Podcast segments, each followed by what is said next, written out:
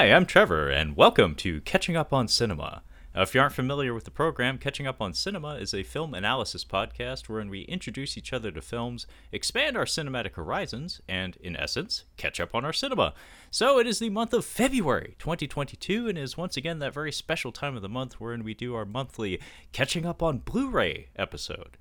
Uh, essentially what this entails is uh, we're going to be taking a look at the physical uh, media release calendar, that is D V Ds, Blu-rays, and four Ks, and uh, just do a little review of, of the upcoming titles that are being put out on the formats. Uh, and in joining me in this endeavor, I have my good buddy Brad from the CinemaSpeak Podcast. How's it going, Brad? Oh, it's going great. You know what they say, February may be the shortest month, but it is certainly not the worst month for Blu-ray purchases, as the old adage goes. Oh yeah, that uh, that thing that we've been saying across multiple generations, for sure. The old adage, as as it were. But um, yeah, you're not wrong. I, I, I perused some of the titles that are being put out in uh, February twenty twenty-two, and it does seem like we have a pretty solid uh, calendar. And uh, being as we are recording this at the end of the month, um, I think it stands to reason that both Brad and I are actually sitting on a couple of titles, presumably in our respective backlogs. That we literally, I'm, I'm sitting on one, literally. Like it's, oh God, it's Brad! Crushed. Why would you do that? It's a D V D. Don't worry. Don't worry. That's going to affect the resale value. I mean, it's going to drive it through the roof, is what it's going to do. I mean, you got we got people farting in jars and selling them on eBay and stuff. Brad, you could fart on your D V Ds and sell them on eBay. It's not a bad idea. I'd do it for money. I, yeah. I mean, folks at home, you you may or may not be aware of this, but Brad is not especially fond of the D V D format. So, um, if you were looking to a way. If you're looking for a way to purge your, your D V Ds on hand and potentially make a buck off of them, farting on them and selling them on eBay as uh, certified CinemaSpeak fart D V Ds may as well be a good ba- business endeavor. Could drum up some good publicity at the very least. I mean, hey, you never man. know. Throw throw up a notice on Twitter, see who bites. one hundred percent, man. I mean, yeah. W- we got to get you hooked up with Redbox. We need to get you a Redbox sponsorship.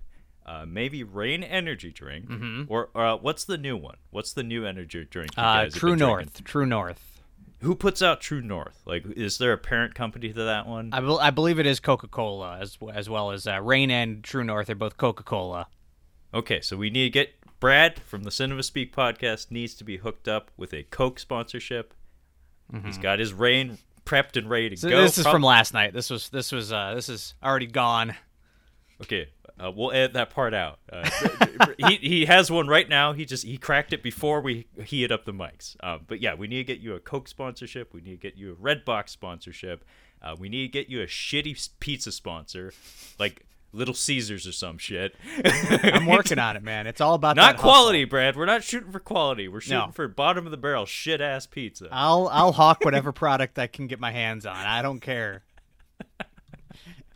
uh, but yeah, we need to get Brad some sponsorship. So anyone out there in internet land, get on it. Uh, help a brother out. But uh, anyway, uh, let's take a look at Ye Old Release Calendar.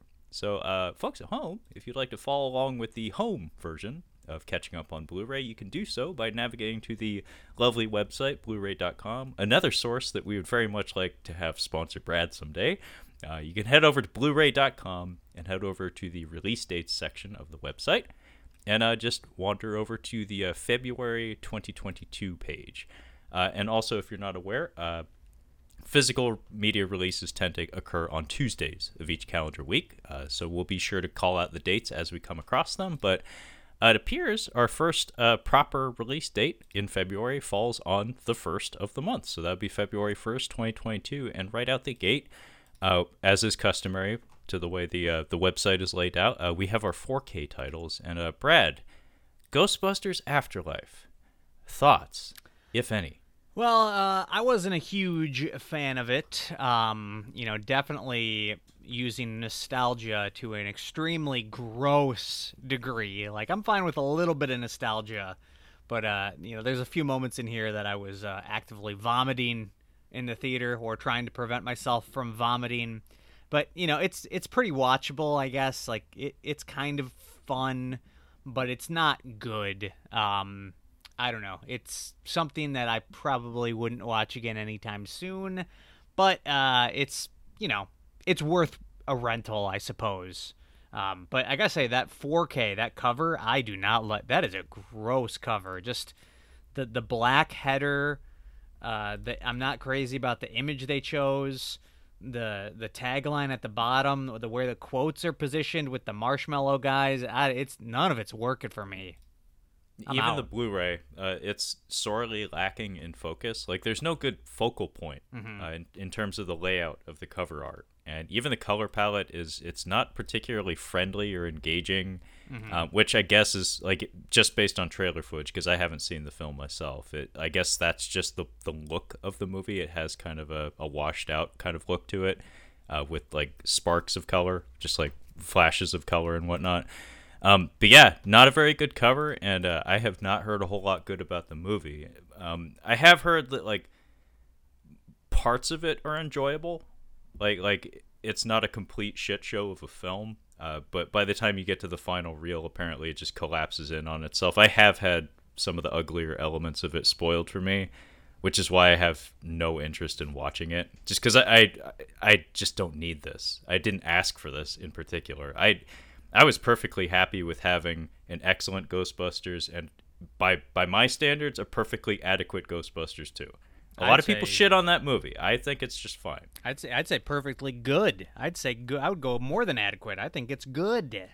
Okay, well that's cool that we agree on that. But yeah, this is this is a movie that I, you know, I honestly am not positive who was asking for this other than like the most rabid of the fan base, cuz like I know was I know Bill Murray like vehemently turned down. Like apparently like he he had this thing that he would say to people that he doesn't do trilogies or something mm. and I guess uh I guess he got in hot water or something when uh, those Garfield movies were coming out, because like I think they got dangerously close to making a third one or something. It's like yeah. You better not break that rule. Like if you break that fucking rule for Garfield, yeah, really, you better fucking break it for Ghostbusters, because yeah. you you have no integrity left after that.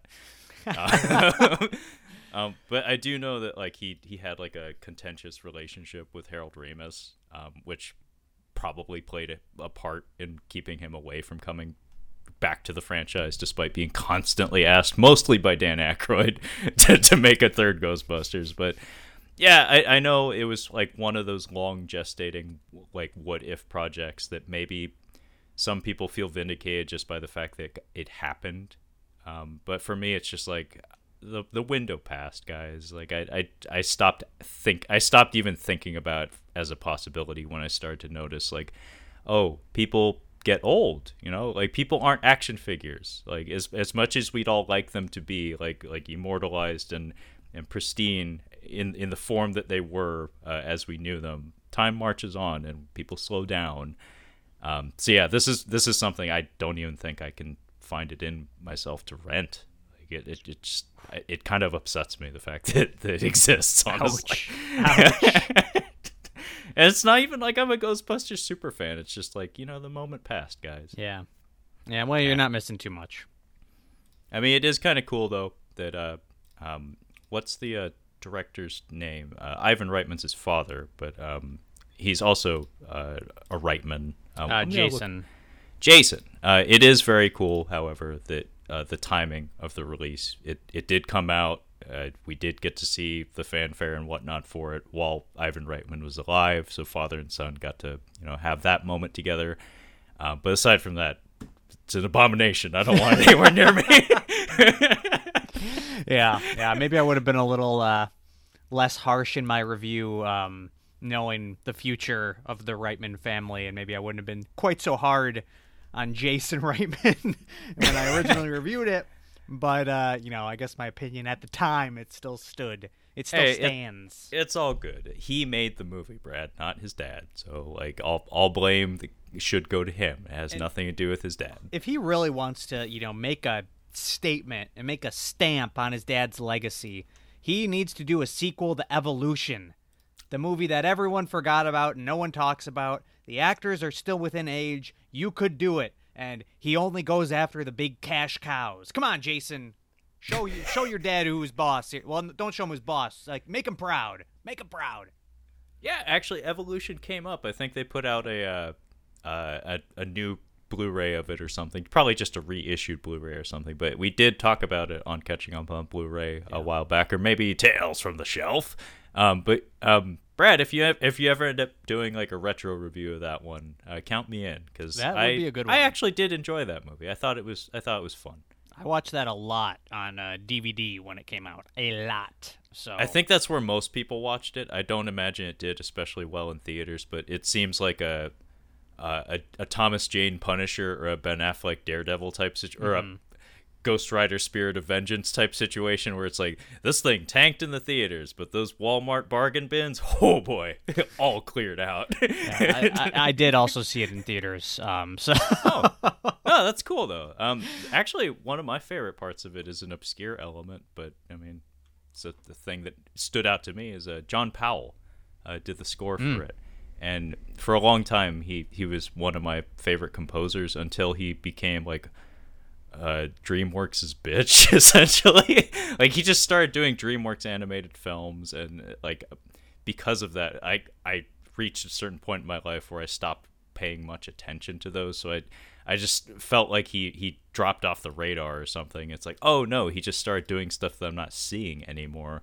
Uh, but like in the late nineties and the early two thousands, he was doing the scores for a lot of action type movies and whatnot.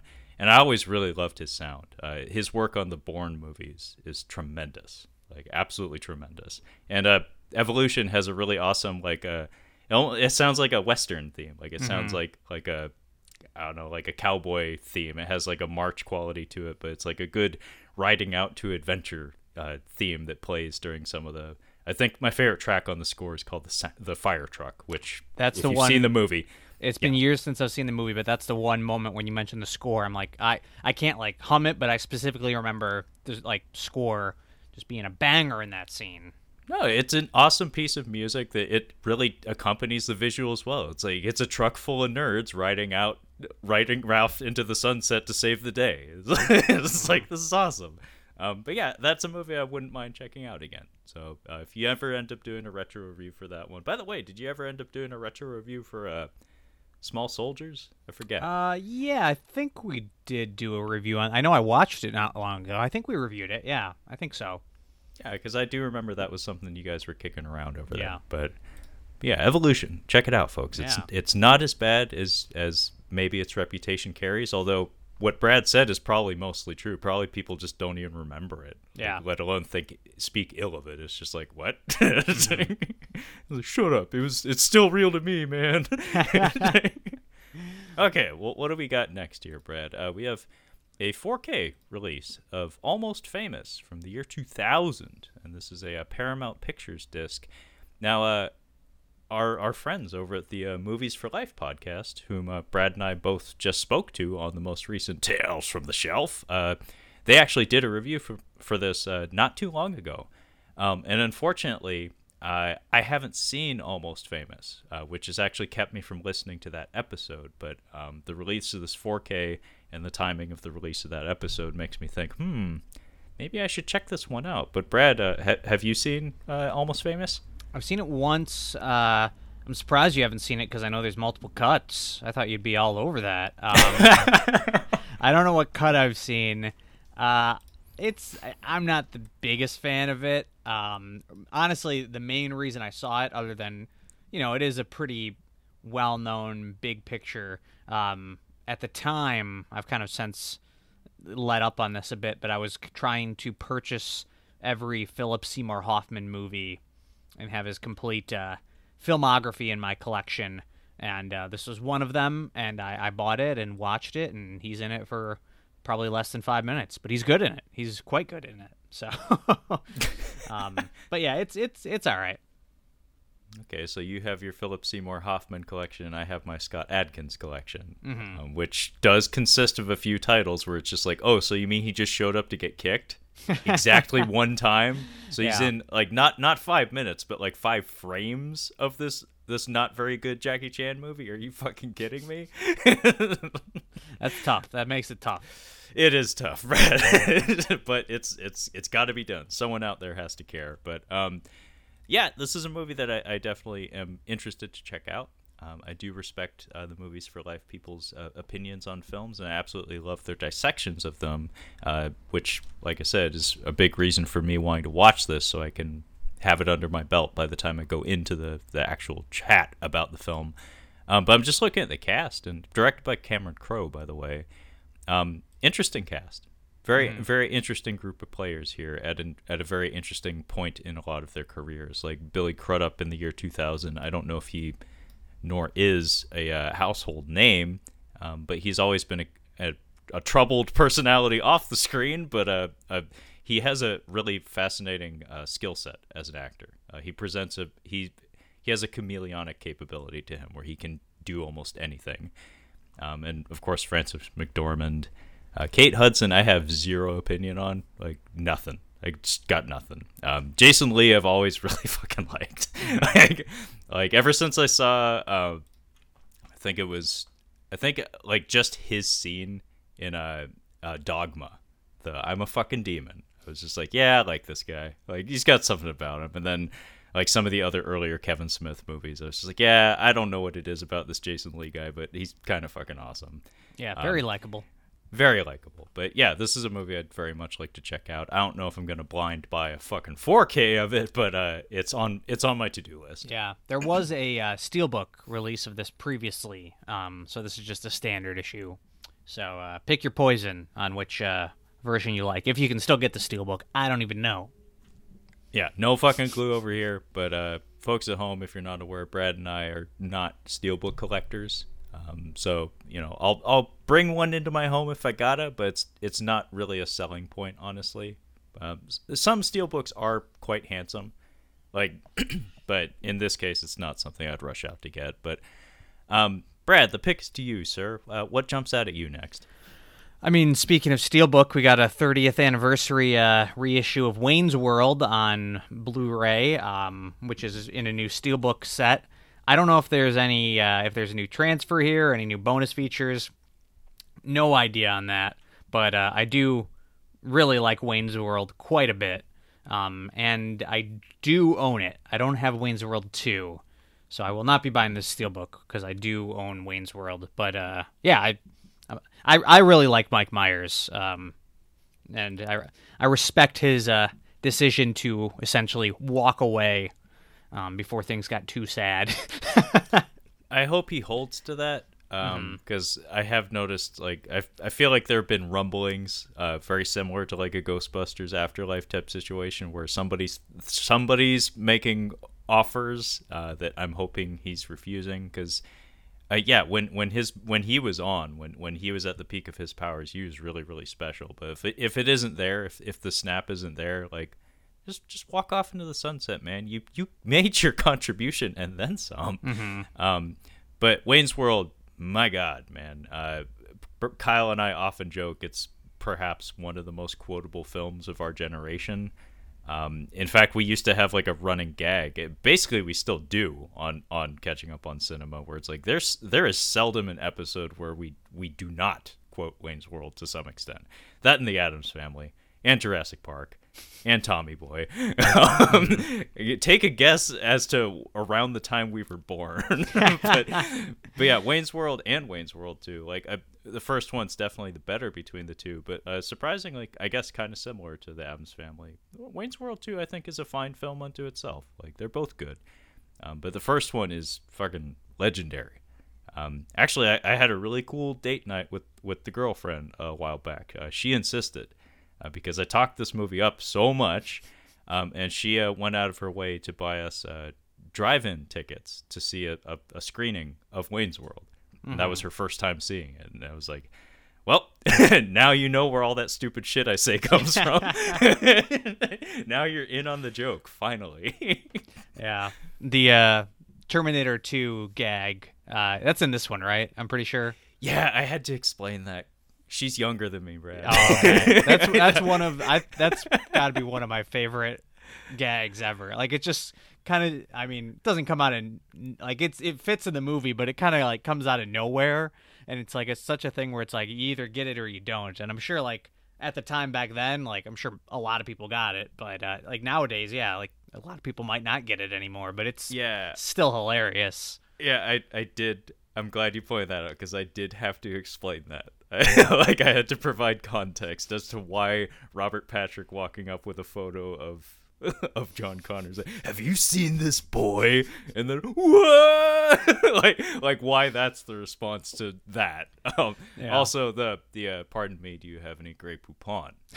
um, I was like, e- that's even slightly before my time, but fortunately I was raised in a household that uh had a, a V C R that was used to record a lot of television. Mm-hmm. So we did have some antiquated commercials on, on tape and whatnot. But um, I was familiar through that one. I think I just absorbed it through cultural osmosis. But the girlfriend had no fucking clue why he's asking an old man for mustard at a, at a stoplight. Oh, man. I, yeah. Now I want to watch this movie again tonight. Oh, I know. So I know. It it has that effect. Um, it, it, this is um, this and like Jurassic Park. Like, if it comes up in conversation two or three times in one sitting, Kyle has to go watch it. Mm-hmm. Like, like, just no joke. He's like, well, I'm watching Jurassic Park now. Yep.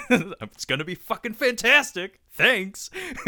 But this is something I might actually pick up. I, I don't have this as of yet, but I actually do not own Wayne's World, um, nor do I own uh, Wayne's World two. So this is this is like a no-brainer for me. Um, apparently the disc is kind of shit, but it's not it's not the kind of movie you need to look da- like dazzling on four K or anything. It's like, yeah, if it's the movie and it doesn't break my D V D player or set my T V on fire, it's fine. So yeah, maybe I'll toss some money Uh, towards a purchase of that one. But um, Brad, below that, um, below the Wayne's World uh, two-pack there, the steel book, um, we have something that I know nothing about, but uh, the cover is really jumping out at me and really trying hard to make me believe it's fucking amazing. Um, so this is The Spine of Night on four K, and uh, this disc is put out by Image Entertainment. And uh, I'm opening the page they have on Blu-ray dot com, and I'm struggling to figure out what this is exactly. Uh, do you know anything about this, Brad? Uh, no, this is uh, kind of the first I've heard about it, and it is a twenty twenty-one film. Um, so I'm kind of surprised I didn't hear anything about it, uh, any rumblings. Uh, so four K is all I all I know about this one. Uh, something about the uh, the art style. The anim- This is an animated film, apparently. Um, something about it is stirring feelings in me. I can't quite put my finger on it, but it, it reminds me of these uh, rotoscoped animations that Kyle sends me every once in a while that mm-hmm. are oftentimes like video game parodies, and they're fucking hilarious, and they're they're made like on the cheap and on the quick, but with this, this really fidgety kind of roto- digital rotoscope kind of style.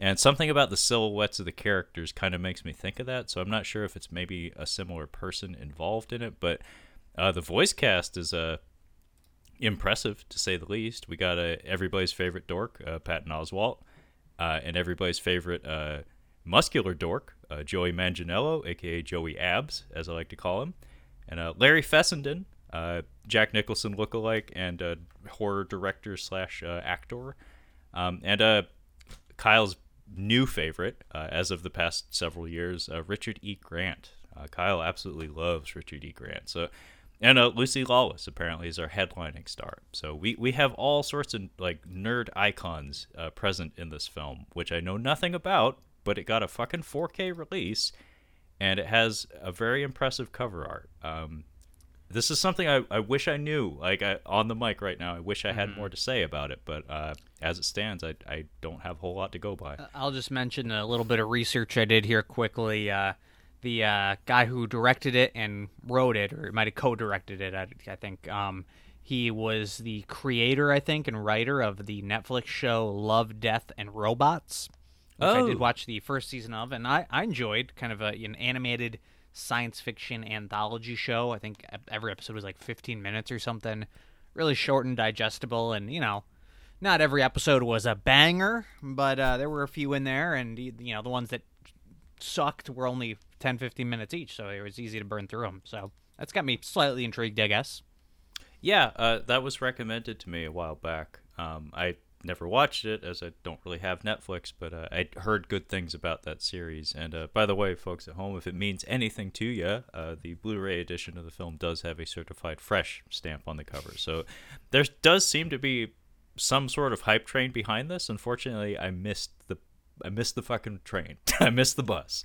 Um, but hey, it's out there. Maybe check it out. Um, But beside that, we have a our first uh, Criterion release uh, for the month of February twenty twenty-two, and it is uh, Written on the Wind. And Brad, this is a sexy, sexy film. Uh, I know nothing about it, but just looking at the cast, it's like we got Rock Hudson, we got Lauren Bacall, and a, a, a juicy, young Robert Stack. Good God. Yeah, pretty stacked cast. Um I do know I, I tried to do a little bit of research on this one because I didn't know anything about it, and I was curious of what the film entailed.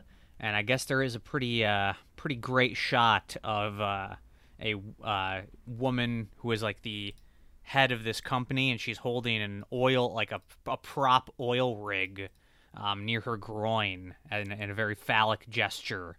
Um, and uh, people on Blu-ray dot com and the forums were posting it. And uh, it does look like it's a it's a good shot. It is a good shot. Did I not say this is a sexy, sexy film from the year nineteen fifty-six? Clearly the sexiest year in American history. Yeah. Year of Rodan. But um, yeah, I don't know a damn thing about this, but just based on the, the stars involved and the fact that it bears the Criterion symbol, which, as we tend to say here, uh, if it's part of the Criterion collection, it is probably worth your time.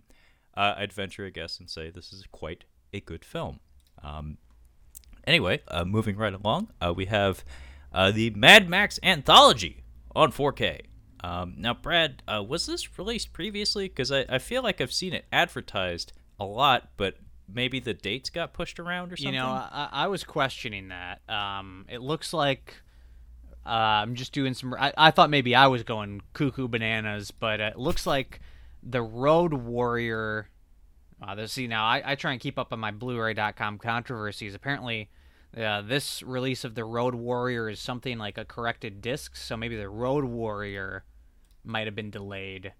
Oh, that would make sense. Um, because it looks like the other ones came out previously. Okay. Well, uh, this is something that I've had like bookmarked, like on my, my wish list for a minute now. Um, this is one of those one of those shoulds, one of those box sets that's like, you know, Trevor, like if you're being honest with yourself, a Mad Max anthology box, that's something you should have on your shelf. Um, but at present, I, I do not. Um, but I any excuse to go back to watch these movies again is one that I look forward to. So these, mm-hmm. um, I'll have to look into the specs, especially if there was controversy about like a, a misprint or something on, on the oh, Road yeah. Warrior. I just um, hopped in the forum and uh, people are saying that they are pissed that they still have not gotten their replacement discs, and it's the end of February. So okay, so watch. I out. should I should have this. But I'm going to wait a minute. So the, the search goes on for a, a pristine Mad Max anthology box set on four K. Um, but definitely films that I, I adore uh, and would very much like to check out again on four K. Um, and beside that, we have a film that, of course, I'm going to ask you, Brad, have you seen this one? Uh, Slumber Party Massacre from twenty twenty-one, which, of, of course, appears to be a remake because I seem to recall one from the eighties also featuring a drill. But uh, have you seen this one? Uh, I have not seen the remake, but I have seen the original, and the original is quite good, actually. Um, it's uh, notable for, you know, being a movie called Slumber Party Massacre, where a escaped madman um, goes into a slumber party and murders women with a drill. It's noted for having a female writer and actually being somewhat of a feminist take on that, what could be um, very uh, troublesome subject matter. And uh, it's it's it's I don't remember a ton about it, but it's it's a pretty good watch. And I've heard some people say that uh, Slumber Party Massacre two, the one from back in the eighties or whatever, um, is even better. It's even more campy, more fun. But I have not heard uh, too much about this remake here. Um, I would be kind of interested. Uh, I mean, visually, it's not really selling me on anything here. Based yeah, on these the, screenshots. the screenshots. These screenshots are awful. Yeah, this is looking pretty low-budget trash. Um, but it could be good. Could be. Uh, remains to be seen. But yeah, those screenshots they selected are not particularly interesting to look at. Um, really, really flat. Uh, the color palette's kind of, kind of dingy, kind of boring. But uh, yeah, I I haven't seen the original myself either. Um, I have heard mention of it on documentaries and whatnot about horror movies from the era and slasher movies in general. Um, and yeah, that is the reputation it carries, as being somewhat goofier and more campy than some of the other quote slasher films from that that vintage. Um, but yeah, I don't know anything about this twenty twenty-one version, um, but maybe maybe worth a shot. Who knows? But uh, I'm gonna toss it over to you again, Brad. Uh, what jumps at you next? Well, I, I can't comment on films because I have not seen them, but I am intrigued.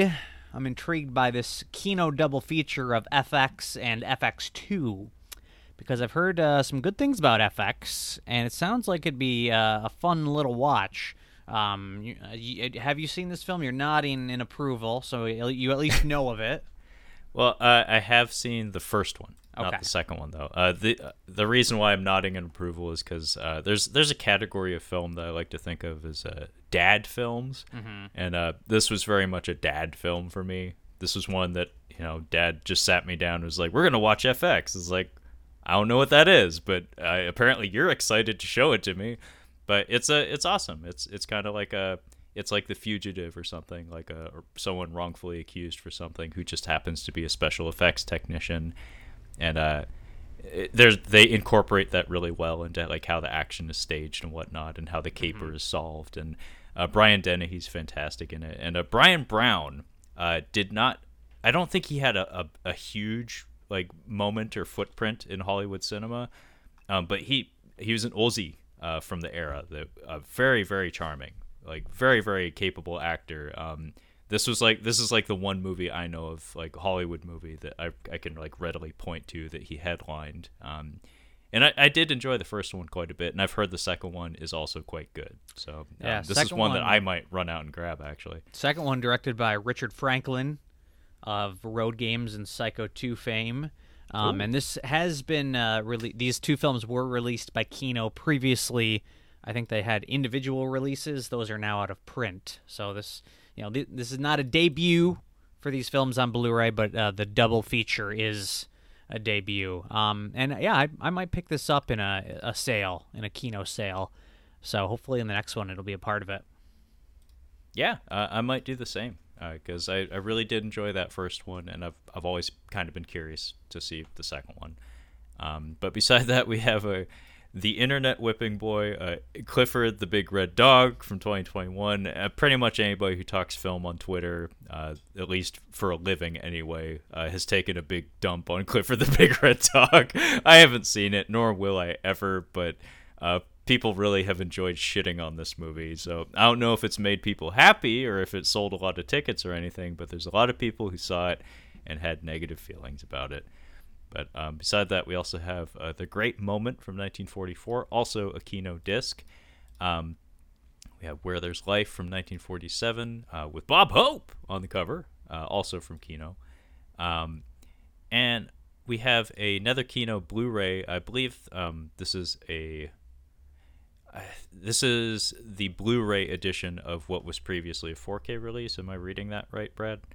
For uh, Invasion of the Body Snatchers? Yeah. I believe so, yes. Yeah, so as far as I understand, Kino's release of it was initially uh, uh, four K, and now they're putting out the Blu-ray now. Um, I actually have the four K of this. Um, this is another dad movie for me um, that uh, my dad sat me down and uh, subjected me to, because this movie is pants-shittingly uh, unnerving at times, but it is fucking amazing. It is a fantastic remake of an also fantastic sci-fi slash like th- it's not really a horror, but kind of a thriller, I guess. Um, one of the one of the very best remakes, uh, kind of from this era, if you ask me. Um, I, like that. That's those are some of my favorite like sci-fi type like horror movies, uh, like remakes of like classic B movie horror type stuff, because they they just like come at it with a different energy and sincerity, and they gotta have something to prove. And there's just so many instances of them just like completely knocking it out of the park, like when they come at it uh, a decade or two down the road, because like I think of this and I think of The Fly in particular, uh, David Cronenberg's The Fly. Um, another fucking dad movie. Mm-hmm. It's it's the month of dad films, but uh, you've seen this one, correct, Brad? Yeah, this is one of my favorite movies, like, period. I mean, wow. I, I mean, it was in my top one hundred. That's high praise. It's, yeah, I don't. I, I mean, I won't go like it's not like top ten or anything like that, but it's definitely up there. Um, I I don't have the Kino four K. I've got the Scream Factory Blu-ray. I don't know. I, I want to upgrade, but it's you know, it's, it, money. Uh, yeah, mon- money's a problem, Brad. Like, such yeah. is the life of a collector. Um, I thankfully had never purchased this film previously, and it's been a couple of decades, I think, since I've seen it. Like, yeah. on- like honestly, a couple of decades since I've seen it. So, um, I didn't mind holding off, waiting for the four K release. And in fact, the four K release was just like one of those things where it's like, that's the opportunity I've needed to to revisit this one. So this is sitting on my backlog for the time being, but I'm really excited to put it back on and enjoy it all over again. Mm-hmm. Um, beside that, though, we have a uh, R L J Entertainment release of uh, Mainstream from the year twenty twenty, and uh, there's been a lot of talk of Andrew Garfield having, like, they're calling it like a comeback or something. It's like he never really left, as far as I understand, but he's had a couple of like really big years. Uh, in in fact, twenty twenty-one I think was very, very kind to him. Um, but this movie also came out, and apparently nobody likes it. Like, I, I guess I guess it's getting a release because he has a lot of hype behind him right now. But yeah, I haven't heard very much good about this uh, Mainstream film. How about you, Brad? Yeah, not too much. It's directed by some Coppola. I don't even know which one. Um, but yeah, I don't know much about it. It's funny, actually. Um, Brad, uh, Kyle has a thing about um, social media movies. Like, he he just has this idea in his head, and he's mostly correct, actually, because the the production cycle for even uh, like a small budget film is very, very long, and social media and technology move very, very fast. So there is a tendency for things like this to to somebody has a fantastic idea for a story involving social media and online existence and whatnot, and then by the time it hits the theaters, it's like, oh, it's out of date. Like, I had that happen with a book that I was very excited to read, and then I made the mistake of putting it on my shelf for a couple of years, and the second I opened it, it was completely irrelevant. Mm-hmm. Because uh, in the time between my uh, between when it was written and when I purchased it and when I read it, Um, Twitter happened. Mm. And so every, every it was about sociology and whatnot and psychology, and I was like, well, nothing in here means anything anymore because the entire world's been turned fucking upside down just yeah. by Twitter being becoming a thing. And it's like, well, okay. So like any any time I've proposed like covering movies that have to do with stuff like this, he's like, I don't know, man. like like we did that uh Like Me movie. Uh, speaking of uh, Larry Fessenden, uh, he was uh, one of the stars of that film. Um, that's also in uh, Almost Famous. Um, yeah, I had to really twist Kyle's arm to watch that movie, and neither of us thought it was brilliant by any means. It has a couple of cool shots, a couple of cool moments, but but yeah, e- even that film, it's just like, mm, I-, I feel like we've already moved past the concepts that this film is exploring. Um, anyway, uh, we have a, a release here uh, that doesn't Uh, it's not cataloged on Blu-ray dot com uh, who published the disc, but if you zoom in on the cover art, um, you can see it's from Undercrank Productions and the Library of Congress, because it is from nineteen twenty-five. Uh, that would be uh, Xander the Great, uh, starring hmm. Marion Davies, and apparently it does have a musical score by Ben Model, because, of course, this would probably be a silent film, uh, so apparently it has musical accompaniment built into the disc, probably on a separate audio track or something, but know nothing about it, but hey, if you're into that sort of thing, run out and grab it. Uh, we have a Nick Nolte film, uh, Under Fire, from nineteen eighty-three. Um, also, with hey, uh, subject for uh, Kyle and I, our most recent discussion, uh, Gene Hackman. Mm. Uh, he's also in there. Love Gene Hackman. Miss miss Gene Hackman. His yeah. energy, like his energy, is sorely missed in Hollywood. Like he he just brings like a surliness and an orneriness that. It, We just don't have that anymore, man. He was awesome. Um, but uh, anything else you want to point out here for uh, February first, Brad? Uh, no, I think that about covers it for that week. Yeah, uh, The Cutting Edge three uh, from two thousand eight is being put out on Blu-ray, just just so you know. Yeah, I was thinking, uh, I'm considering that one. Yeah, of course. I think we both are. But um, let's pop on down to the next week here.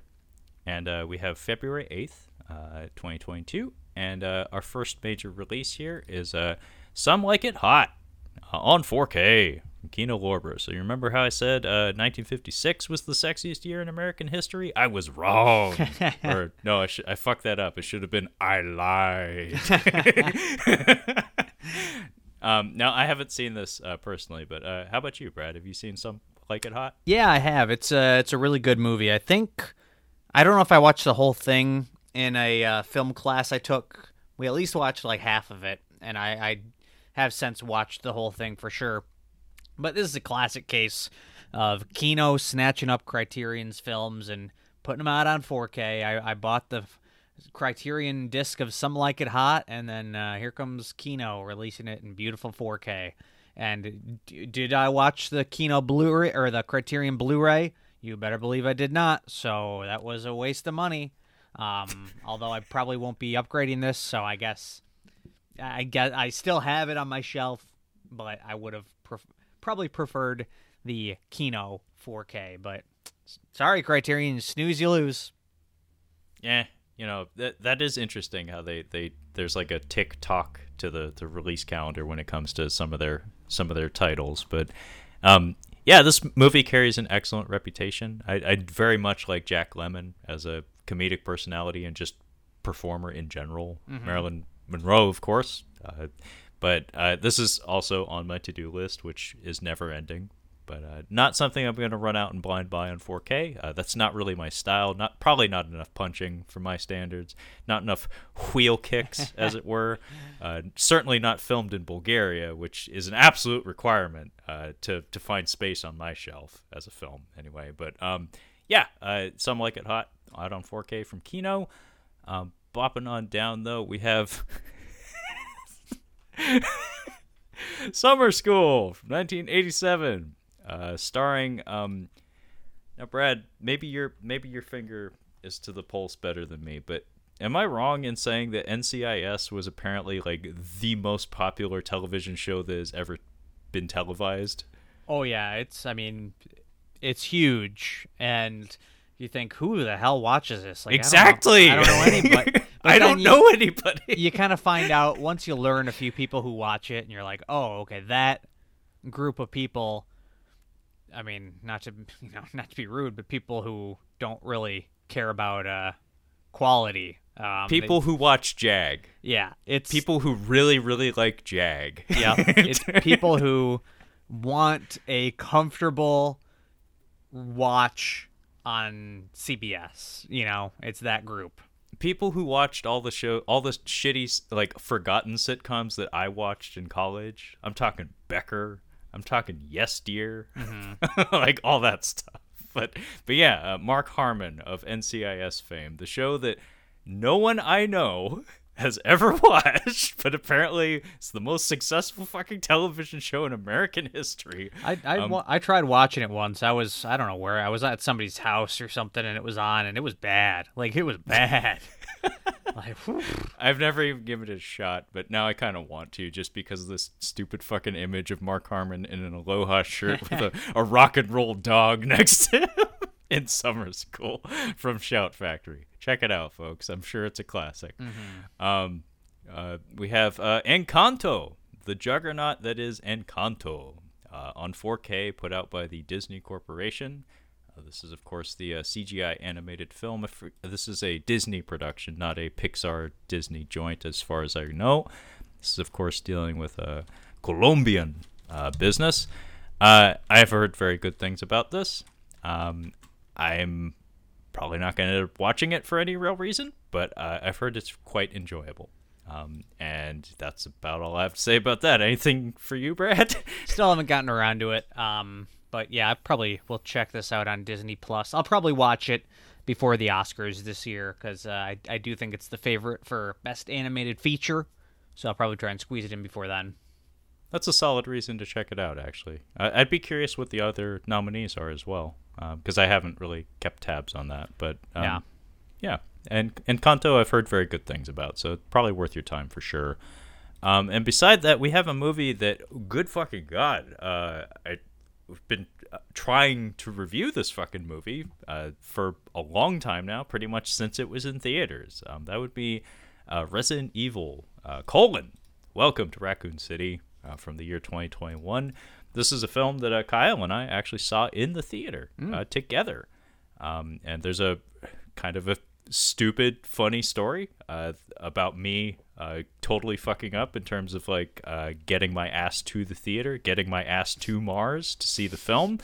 Uh, I I go into detail about it on, on the most recent episode that will be posted, you know, whenever I post it. Uh, story for a different time. Anyway, um, I am deeply embedded. Like I am in bed with the Resident Evil franchise. Um, not so much the movies. um, I've seen all the movies. I own all the movies. I think they're all right. I don't think they're... I, I'm not a big fan of them, I guess, is what I'm trying to get at. But uh, the video games, though, whew, uh, these these are my jam. Uh, I've been I've been playing these since the franchise began. Like uh, since the very first not-so-good Resident Evil... Um, onward through the P S one era uh, up into today uh, where we have Resident Evil Village and whatnot and the remakes of two and three. Uh, I love Resident Evil video games uh, and I know them frontwards and backwards, which is why my opinion of this movie uh, differs uh, quite drastically from Kyle's, because he has no connection to the games whatsoever. Uh, and my familiarity with, with their trappings and their tropes and their characters and stuff I think is what hurts my ability to engage with this movie, is because I'm distracted by all the, the details that are in my mind anyway, as somebody who's in touch with the, the quote canon uh, incorrect. Uh, but you you did a full review of this for the CinemaSpeak podcast, right, Brad? Yeah, we did. Um, I there must not have been anything else out that week. Uh, no, it was a little bit of uh, you know, my friend Bobby horror, and he's, you know, pretty big into video games as well, so it was kind of a, you know, a little bit of a crossover there. Um, and I, I didn't really like it that much.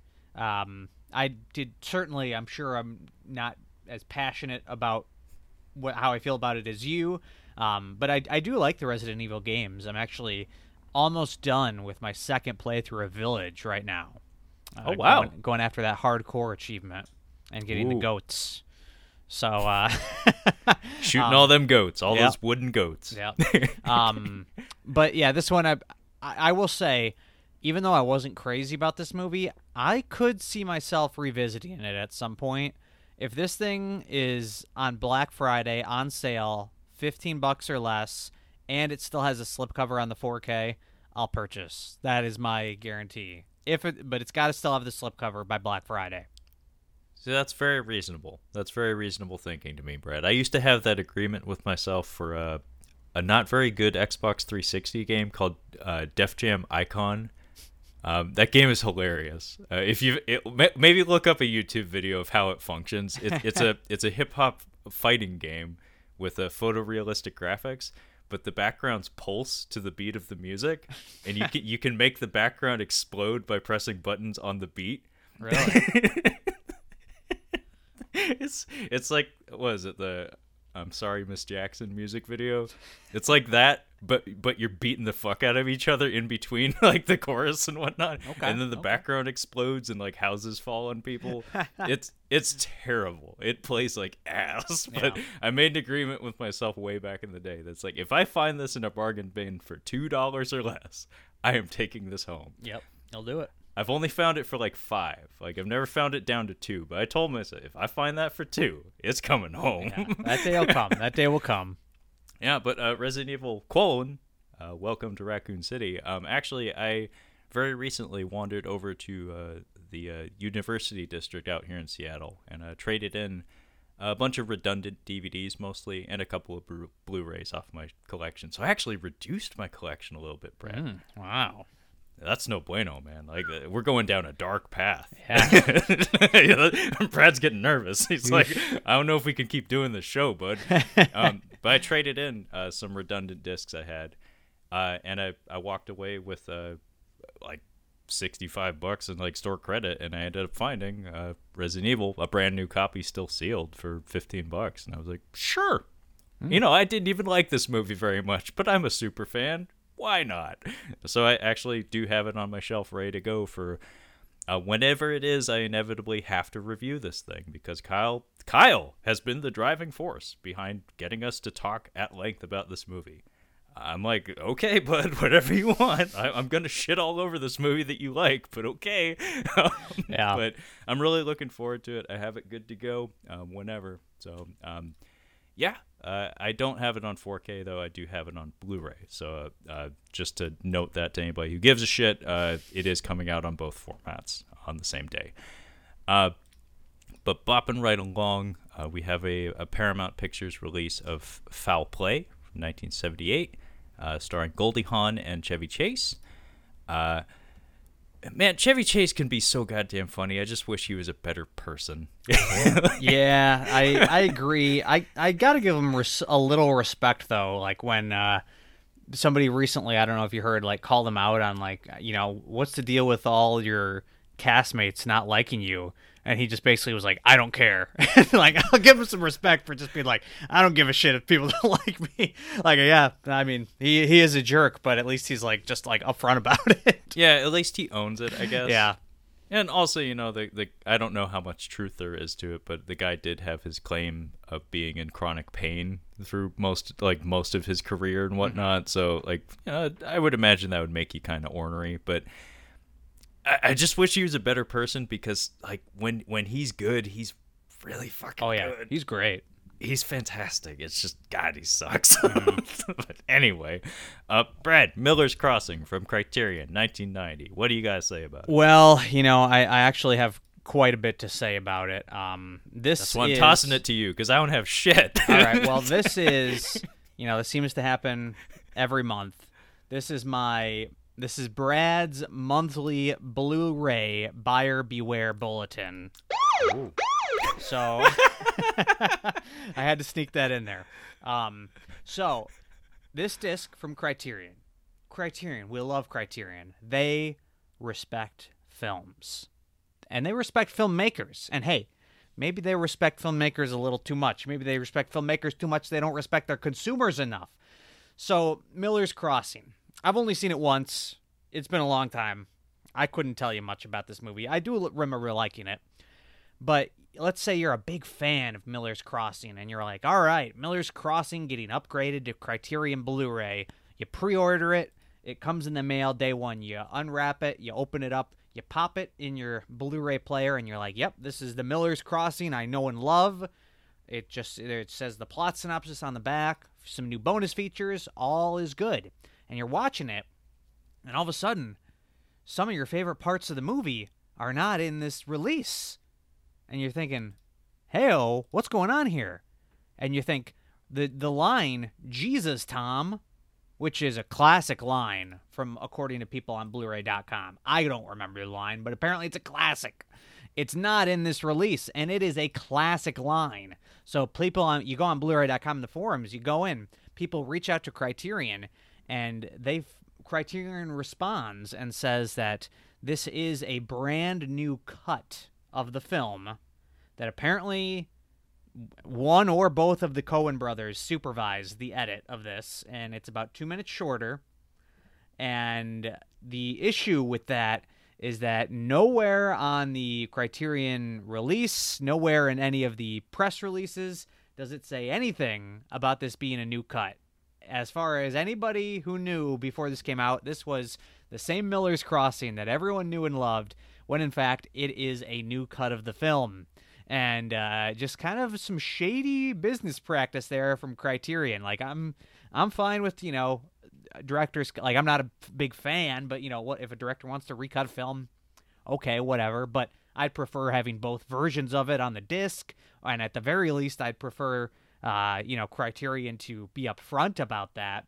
Um, so, yeah, very questionable. And uh, a lot of people online not too happy. I heard a lot of people saying, thank God I didn't open my Blu-ray before coming onto the Blu-ray dot com forum.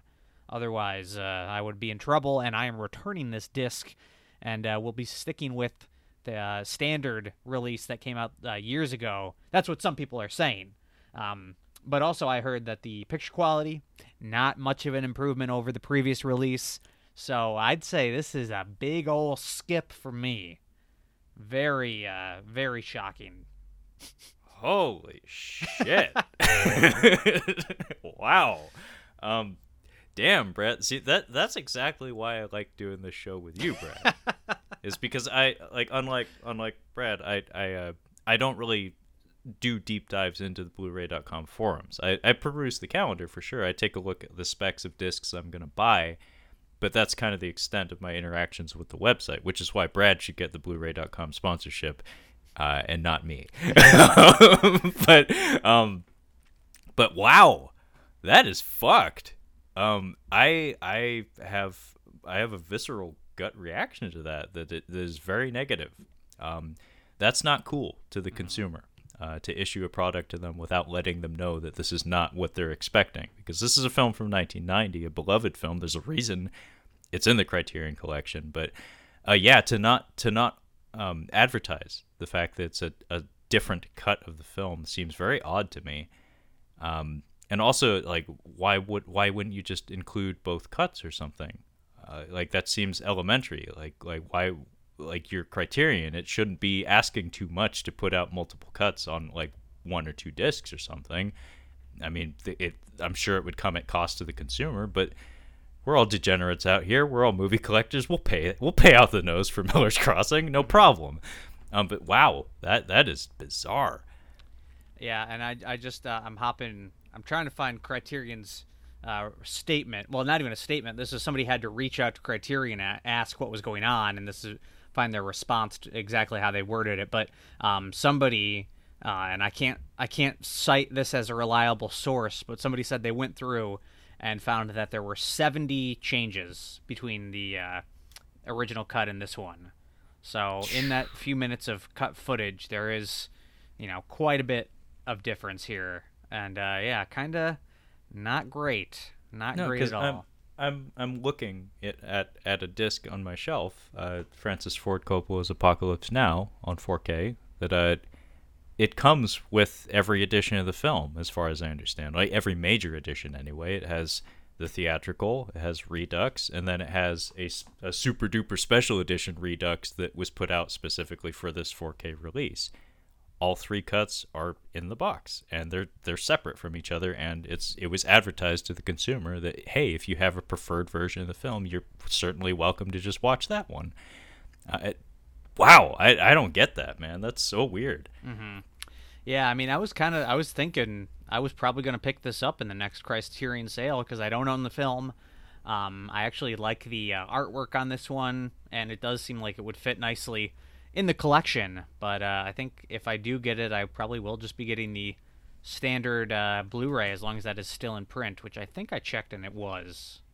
Well, and that's a big disappointment too, that in terms of fidelity, like image quality and whatnot, it's not a huge step up either. Mm-hmm. Like at the very least, you'd hope that if you're going to take the trouble to re-edit the fucking film, maybe also clean it up while you're in there, but I, I guess not. So Miller's Crossing, folks. Uh, buyer beware, I guess. Yep, that was my, my monthly, uh, yeah, oh, so, yeah.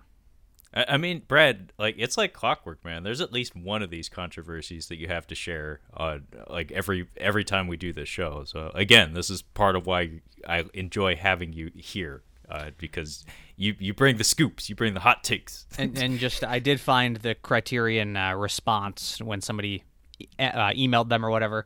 Uh, they responded, I can confirm that the Coens made some minimal edits to the master for this director-approved release of Miller's Crossing.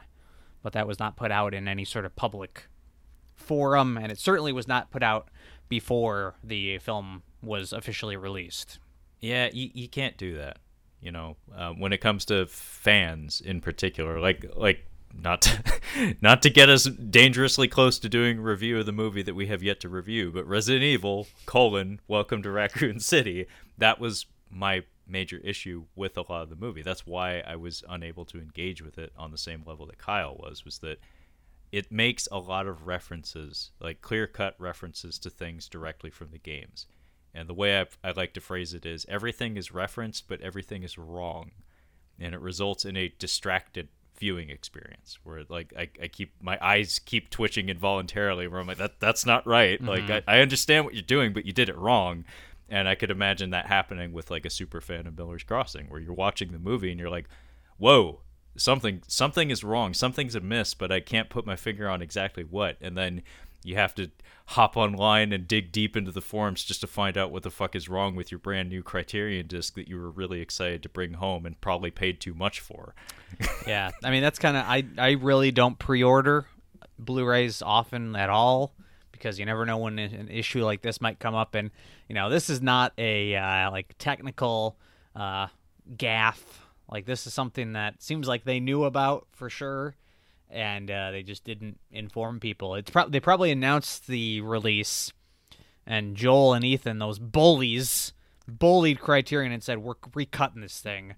And Criterion was just too chicken shit to tell people. They they, they pulled the... It's like the classic friend who, like, doesn't want to tell you no. They don't want to hang out, so they just have the classic, like, oh, maybe uh, maybe I'll be free later. Maybe, at, and you know... It's like, you got to just, you got to get out in front of it. You got to just make your stance. You got to just, God. Yeah, I'm the master of the maybe someday. I'm from Seattle, though, so it comes with the territory. We're, we're all very well versed in those techniques. But um, anyway, let's move on. Uh, so we have uh, the Spider-Man, the Spider-Man's uh, trilogy, the Sam Raimi trilogy of films from two thousand two to two thousand seven on four K. I believe they were released individually already on the format, but this is just a, a box set collecting all of them. As far as I understand, they're they're solid discs. Um, I already have them on Blu-ray, so not something I'm going to run out and dump extra money into acquiring. But uh, hey, if, if you're in the market for a new Spider-Man's uh, trilogy, go ahead and pick up this four K. Uh, we have a nineteen seventy-four edition of uh, Murder on the Orient Express. Um, this uh, recently had a, a theatrical sequel uh, directed by Kenneth Branagh. Now, did you uh, review this for the CinemaSpeak podcast? Yeah, yeah, we did talk Death on the Nile, um, and I do own the Kino release of Death on the Nile, the nineteen whatever seventy-some version.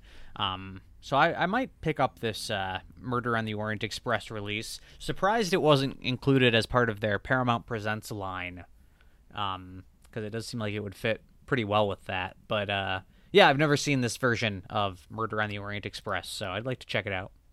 I'm looking at the, the cast and crew, and uh, it looks it looks intriguing. I mean, directed by Sidney Lumet, so it's mm-hmm. a Lumet. Yeah, that that, I, that is a selling point. That's for a, sure. That's a huge selling point.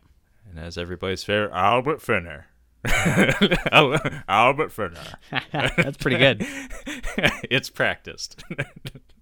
um, but yeah, uh, not something I'm going to run out to pick up, but uh, good timing on the part of the studio for putting that out, being as it's in the public consciousness right now. Uh, we have The Farmer from nineteen seventy-seven from Scorpion Releasing. Um, now, Brad, I'm looking into the plot description here, but is this a title that you're familiar with? I really only know it by the reputation of people who were very excited when the Blu-ray came out. Um, I think there, I don't know if there was any, like, some right, rights issues or something, but it was just, like, you know, long awaited to finally get a Blu-ray release, and there were people that were fired up about it. I think it's some sort of, like, gritty seventies revenge kind of movie or something. Um, There's a couple of choice words in the plot description that you don't find in many movies. Yeah. Pretty intense ones. So yeah, mm-hmm. It does sound pretty gritty uh, for sure. But Scorpion Releasing, um, I don't think I have any of their titles, Brad. Do you? Uh, I think I might have a couple. Did they release Opera? I think they might have released Opera. Maybe I'm not. Looking, I'm looking at their back catalog. I remember you were looking into uh, Tinto Terra, I think, the mm. the uh, shark movie. Uh, they did put out Opera. Okay, I I have yeah. Opera, but uh, you know I didn't get uh, Tinto Terra, even though maybe I said when we reviewed the releases, maybe I said I was going to get it. I did not. Excuse, uh, excuse me, it's uh, Tinto Terra. Oh yeah, yes, yes. Tiger shark, apparently. Yeah. So. Um, Yeah, I don't have one of their titles yet, but uh, that's pro- I'm probably not going to start with The Farmer because, like I said, there's some pretty pretty choice words mentioned in that plot description. It's like, ooh, uh, not sure what I'm going to find uh, a night war- where I'll be in the mood for that. um, but Bopping on down, uh, we have uh, Legendary Weapons of China from nineteen eighty-two, put out by eighty-eight Films, which, as far as I know, they're a, a British uh, publisher. Um, occasionally, they put out uh, Region A titles, though, and I'm not positive if this is a Region A.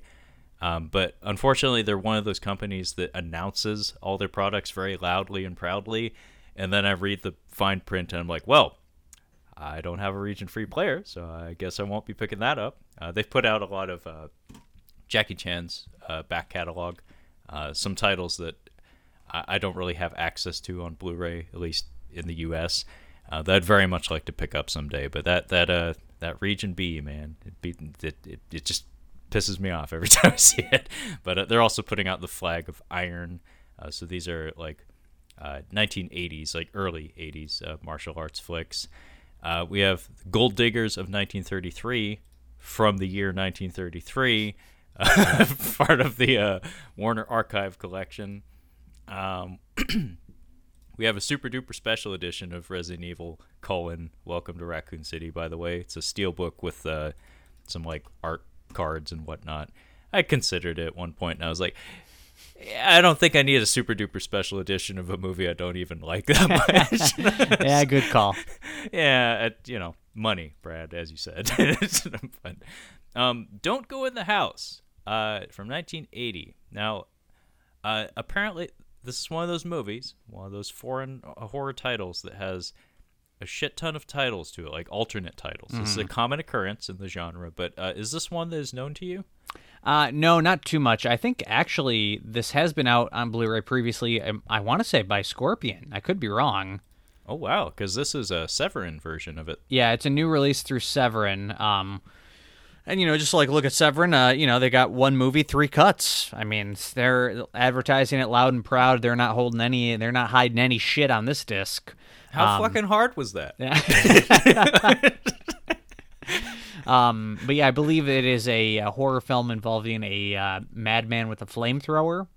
Um, from the little bit I've read about it, and uh, sick. It seems like it'd be something up my alley. And uh, I haven't bought any uh, Severin titles in a while, so maybe their next sale I might pop on some. Yeah, check it out, man. Yeah. I mean, how how many uh, how many killer movies out there have a, a person brandishing a flamethrower? It's pretty good. Pretty good. Tight, man. Uh, but bopping on down, uh, we have uh, twelve Angry Men from Kino from nineteen ninety-seven, so I believe this is a television remake. Mm-hmm. of... Was the original also a television film? Uh, no, it, it was not a television film, although I'm trying to... There, There is something... I think it... Actually, I think I it think might have been... I think you did mention that. I think you did mention that, because you talked to me about the Criterion release you have. Yeah. So it, I think I, maybe it was initially released on television, but it, it made its way to theaters maybe shortly thereafter or something. I want to say they did like a, a T V version of it that was like shortened, and oh. then they reshot it with like bigger actors and for a theatrical... I, I could be just pulling this out of the air. I don't know. But that now that you mentioned that, that does sound right. Um... But yeah, this one, uh, it is a T V remake, but this one is uh, directed by William Friedkin. A big selling point. Yeah. And uh, funny enough, the original was uh, Sidney Lumet. Mm-hmm. Uh, so. so both fantastic directors. And just looking at this cast for this, television movie or not, you got Jack Lemmon, you got George C. fucking Scott, and you got Baby James Gandolfini. Holy fucking shit. And Courtney B. Vance and Edward James fucking Olmos, the most intense man on the planet. It's just like, good God, that's a stacked fucking cast. I do question, like, if this, I mean, maybe it, I, maybe it does, I don't know. Does this take place, like, still, like, in the fifties? Or do they, tr- is it modern day? Because if it's modern day, I mean, it's a little, I don't want to say problematic, but doesn't quite make sense that it would be twelve Angry Men. Um, yeah, you have a few women in there, I would think. you would you would hope. Maybe yes. They just like say, well, we're just not going to acknowledge because I, I don't know, but it's like, I still who want selected to see it. This jury. Jeez. Listen, I'm not, I'm not trying to get woke here or anything. I'm just saying it seems like that's a big plot hole. All right. Yeah, I, I can't tell from the wardrobe. Um, it's it comes out. It's from nineteen ninety-seven, so it's like in terms of fashion, we were kind of all over the place for middle aged men anyway. But um, looking at the, the rest of the names listed on the cover here, uh, we also have uh, William Peterson uh, from What C S I. Um, we have McKelty Williamson. Uh, we have Tony fucking Danza, hopefully playing a character named Tony. Otherwise, I'm sure there were a lot of botched takes where he forgot his lines because he didn't realize they were talking to him. But yeah, actually, uh, Ozzie Davis as well. Um, I would be excited to check out this version of it. I didn't know, I, I can't remember it coming out. I feel like maybe I saw it advertised or something back in the day, but I wasn't especially dialed into stuff like that when I was like ten or whatever. Um, but I, I would imagine this is not half bad, especially with fucking William Friedkin at the helm. Jeez. And just look at the Kino, like, not to just keep shitting on Criterion, but Kino having presenting this on disc in two presentations. You can watch the T V ratio or the theatrical ratio, whichever you prefer. So again, how fucking hard was that? Beautiful. It's not even for a movie that I'm sure there's a whole lot of enthusiasm for, and they treat it like it's fucking royalty. How hard was that? Yeah. Jeez. Wow. Anyway, um, beside that, we have a uh, collector's edition from Shout Factory of a Paranoiac uh, from nineteen sixty-three. This is a black and white feature, which um, Oliver Reed, man, he's one of those actors that I, I have not had a whole lot of experience with him, but every time I've seen him, he is just electric. Like, he is a magnificent actor. Um, he's he. I think uh, Kyle, much more so than me, is like really desperate to explore more of his filmography. But uh, I'm I'm right on I'm right on the bandwagon with him, man. Uh, Oliver Reed is a special breed of actor that I'd very much like to check out more of his stuff. I'm not sure where to start with all that. Um, Paranoiac. But, uh, may as well be Paranoiac. But um, I don't know anything about this film, but just seeing his his his baby blues on the cover there makes me interested.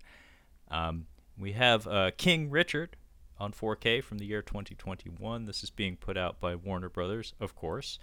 Um, I forget, Brad, did you guys do like a micro review of this one on the CinemaSpeak podcast? Um, I think it might have been a full Big Daddy review, actually. Oh, damn. Um, yeah, it would have had to be because it was an H B O Max uh, release. Oh, it f- it came during that that era of the show. That's right. Yeah. So yeah, we did review this one, and you know, it was actually it was it was pretty good. It's uh, you know, very much like typical what you would expect, kind of Oscar Beatty biopic, but pretty well made and. Uh, Will Smith, I wasn't like crazy about his performance. Like, I think his voice is a little goofy, but he is good in the role. Like, he definitely brings that, you know, charisma and also the dramatic chops. I uh, just, I don't know. The voice, I don't know. I maybe I would have had some, if I was uh, giving him some notes, I would have been like, eh, maybe we.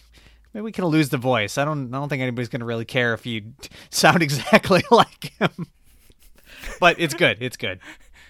Okay. Uh, I know very little about it, but I do know that uh, his performance uh, was getting a lot of uh, a lot of praise, and I, I think he's in the running for an Oscar for sure. I think he he's... might be the front runner after last night. He did win the SAG Award last night.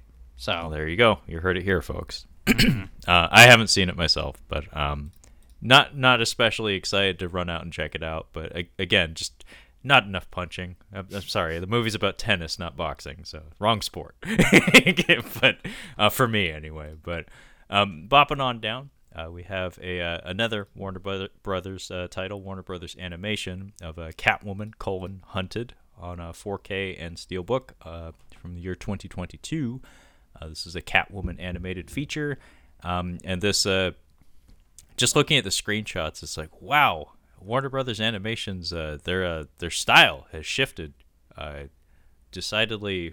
Like they've taken a turn, like really harshly into like anime style, like character designs and whatnot. Like it was always kind of there, like during the Bruce Timm era and whatnot. But we're like really pushing it hard now. Hmm. Um, I don't know anything about this. I'm not gonna watch it.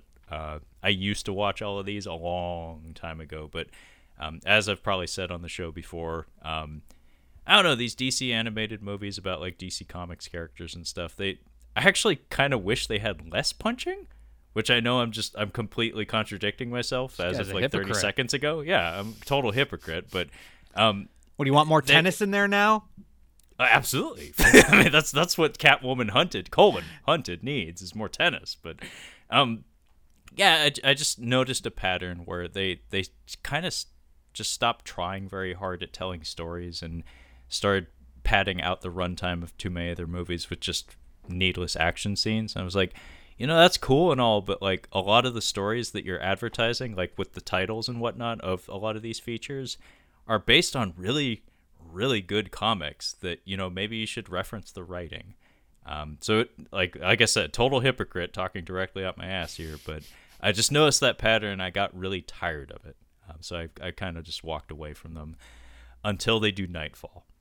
I'll say that much. If they do a Nightfall animated movie, Brad, buying it. I'm not, I'm not, I'm not, I'm, I'm going to pre-order that shit. I will, I will pre-order Nightfall, Warner Brothers Animation, if you make it. All right. Do you know that story, Brad? Uh, I curious. do not. Okay. Well, that's right. You're, you're not the comic guy. Santino's, Santino's the comic expert on yeah. uh, the CinemaSpeak podcast. I'm sure he knows it. I'm sure he does, actually. Uh, Nightfall is uh, the story where uh, Bane breaks Batman's back. Oh, okay. Yeah. Uh, they they blow up Arkham Asylum and everybody gets free. Batman gets uh, pushed to his limits and Bane shows up and goes, it's fucking tight. Um, anyway, uh, moving right along. Uh, Brad, I'm going to kick it over to you again. Uh, what jumps out at you? Um, there's a release uh, from nineteen seventy-four called uh, The Antichrist, which uh, I, I know nothing about, and it is not... Uh, Antichrist, uh, which I believe you guys covered a while ago. Yes, um, we did. This is a different release. I don't know anything about it, but it is a Kino le- release, and uh, it's a little uh, intriguing, um, just because, yeah, I, I like horror, I guess.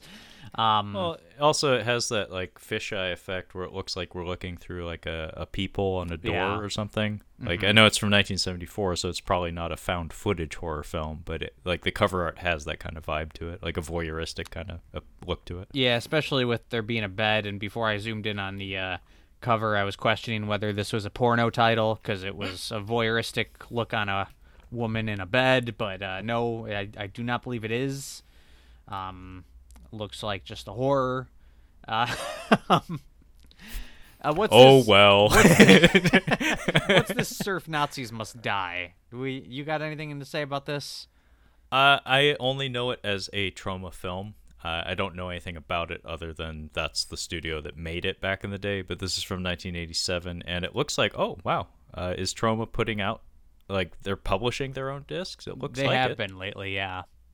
Okay, so they're taking their back catalog, um, and uh, I'm sure Lloyd Kaufman to this very day is ever so thankful that uh, James Gunn is the success that he's become, because he can forever associate his brand with James Gunn, and anybody curious to explore that, that man's origins as a filmmaker and a screen presence can find their way over to the Troma website and Lloyd Kaufman's back catalog, um, mm-hmm. including titles like Surf Nazis Must Die from nineteen eighty-seven. Um Yeah, haven't seen it. Uh, not especially uh, interested in checking it out, but, you know, that cover art is pretty fun. I'm not going to lie. It's, like, that is certainly a cover that you'd want to put up with the, the cover facing outward for, a, you know, as a conversation piece or something. It's yeah. a coffee table book. Yeah, of um, course. But uh, we have God's Gun from... Uh, yeah, that's the correct intonation. God's Gun. God's Gun. from from a, a Kino Lorber. Uh, so this would be from nineteen seventy-six. And uh, this has, of course, uh, veteran uh, Western actors in it. Uh, Lee Van Cleef and Jack Palance, uh, for sure. And everybody's favorite, Sybil Danning. Uh, Sybil Danning. Look her up. Um Arrow is putting out yet another printing of uh, Legend from nineteen eighty-five. That would, of course, be Ridley Scott's fantasy film. Um, that is absolutely gorgeous to look at, but I couldn't fucking tell you a thing about it other like what it's about. Like it's just like nice to look at. Um, not it's one of those movies I've considered like picking up on like four K or something just as like eye candy or something, but then that's always what gets in the way. So I'm just like, but I. Th- in my gut, I know like that's mostly all it is to me, but it really is absolutely fantastic to look at though. But uh, we have A Walk in the Sun from nineteen forty-five, four K definitive restoration from Kit Parker Films. Uh, do you know them, Brad? No, I don't know them. Um, the cover of this movie is insanely cheap looking. Um, yes. Pretty gross. Yeah, it's it's pretty hideous. Um, they're trying really, really hard to disguise the fact that it's a nineteen forty-five film. Um, but Kit Parker Films, uh, it looks like they, they mostly put out vintage titles. Um, none that really jump out at me, so I don't really know what their their niche is, but somebody out there, I'm sure, just like jizzed in their pants at the sight of this horrendous cover for A Walk in the Sun. four K Definitive Restoration Edition. Oh my god, Brad. Oh. um, what else we got? We got a, a box set of uh, Santo, El, El Enmascarado de Plata, the Silver Masked. Uh, from nineteen sixty-three to nineteen seventy-four. Uh, do you know anything about Santo, Brad? Very little. I'm sure you know more than I do. I don't. Mo- I don't know much, but okay. I, I do have. You probably his mask. Still know more. I do have his mask on my wall. Yeah, um, I was gonna say. Santo is a, a lucha libre wrestler from back in the day. That um, he also had a storied film career where he did all sorts of crazy adventure movies and fought vampires and werewolves and stuff. He wore a cape. He did wrestling moves on vampires. It's all good.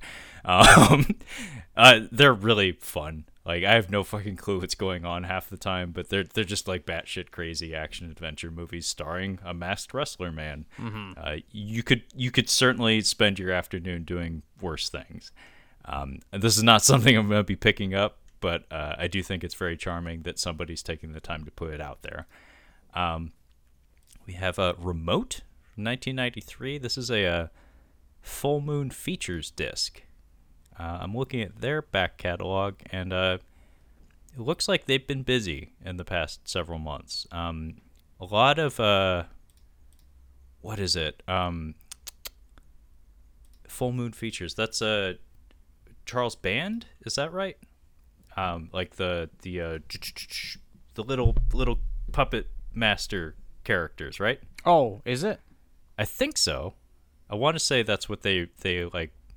I think that's their branding. Yeah. Okay. They put out a lot of the, they put out the puppet master titles and a doll man.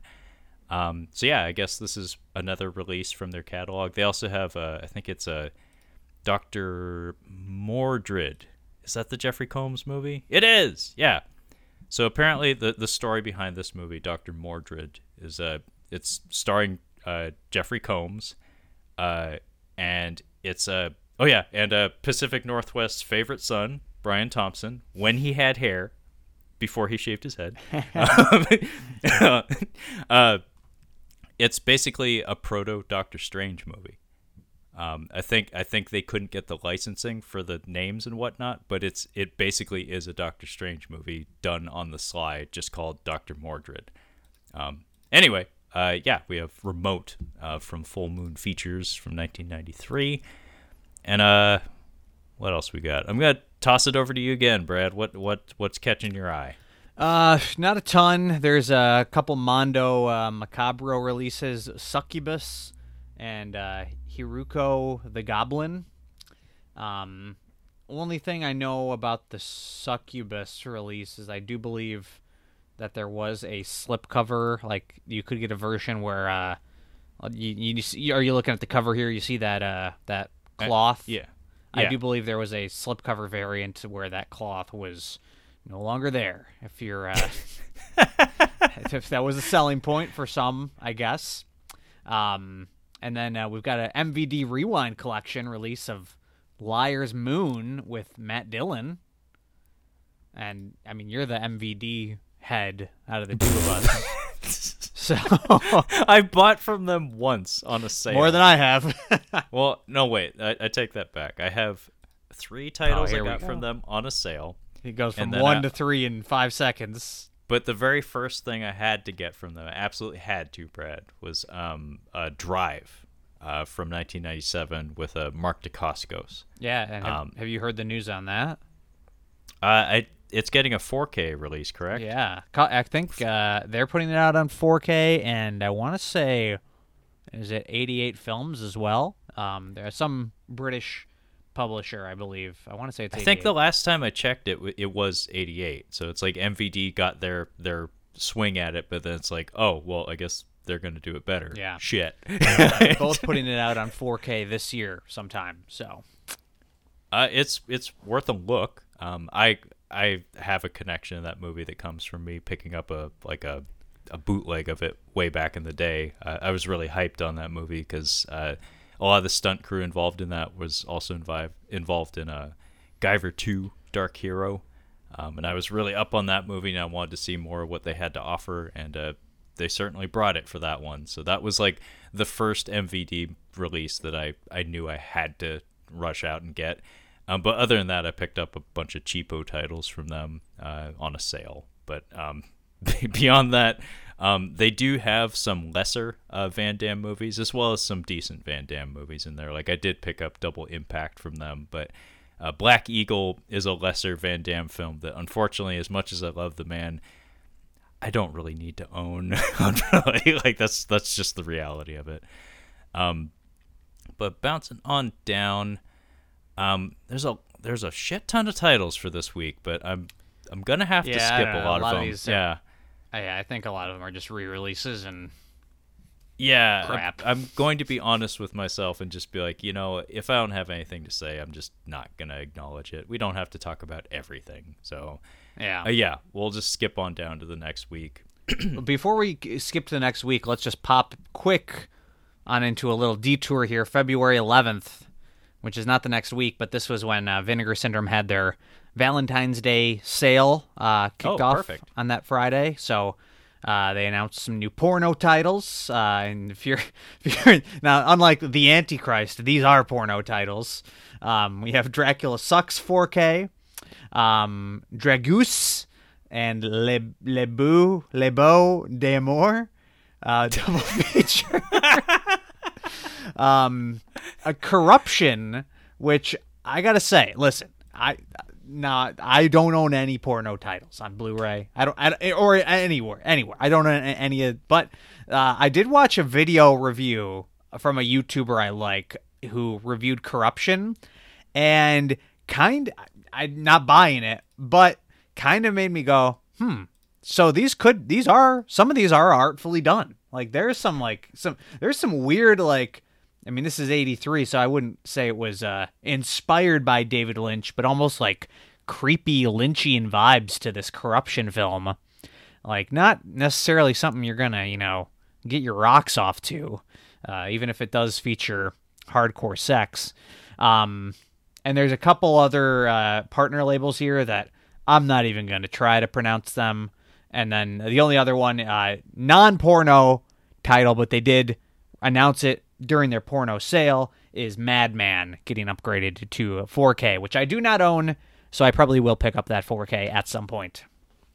Yeah, I I did hear rumblings that this was definitely worth a look, uh, especially for someone with your taste, Brad. Uh, so definitely pick that one up when you can. But that's that's your other, like, of your many responsibilities on Catching Up on Blu-ray, Brad. Um, I always appreciate you having uh, the scoop on the Vinegar Syndrome titles, because mm-hmm.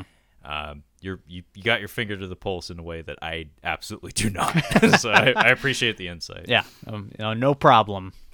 But okay, so let's bounce on down to the next calendar week. That would be uh, Febtember- uh, February. God oh boy,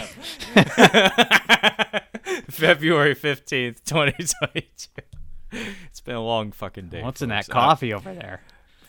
Booze, nothing but booze, booze and shame.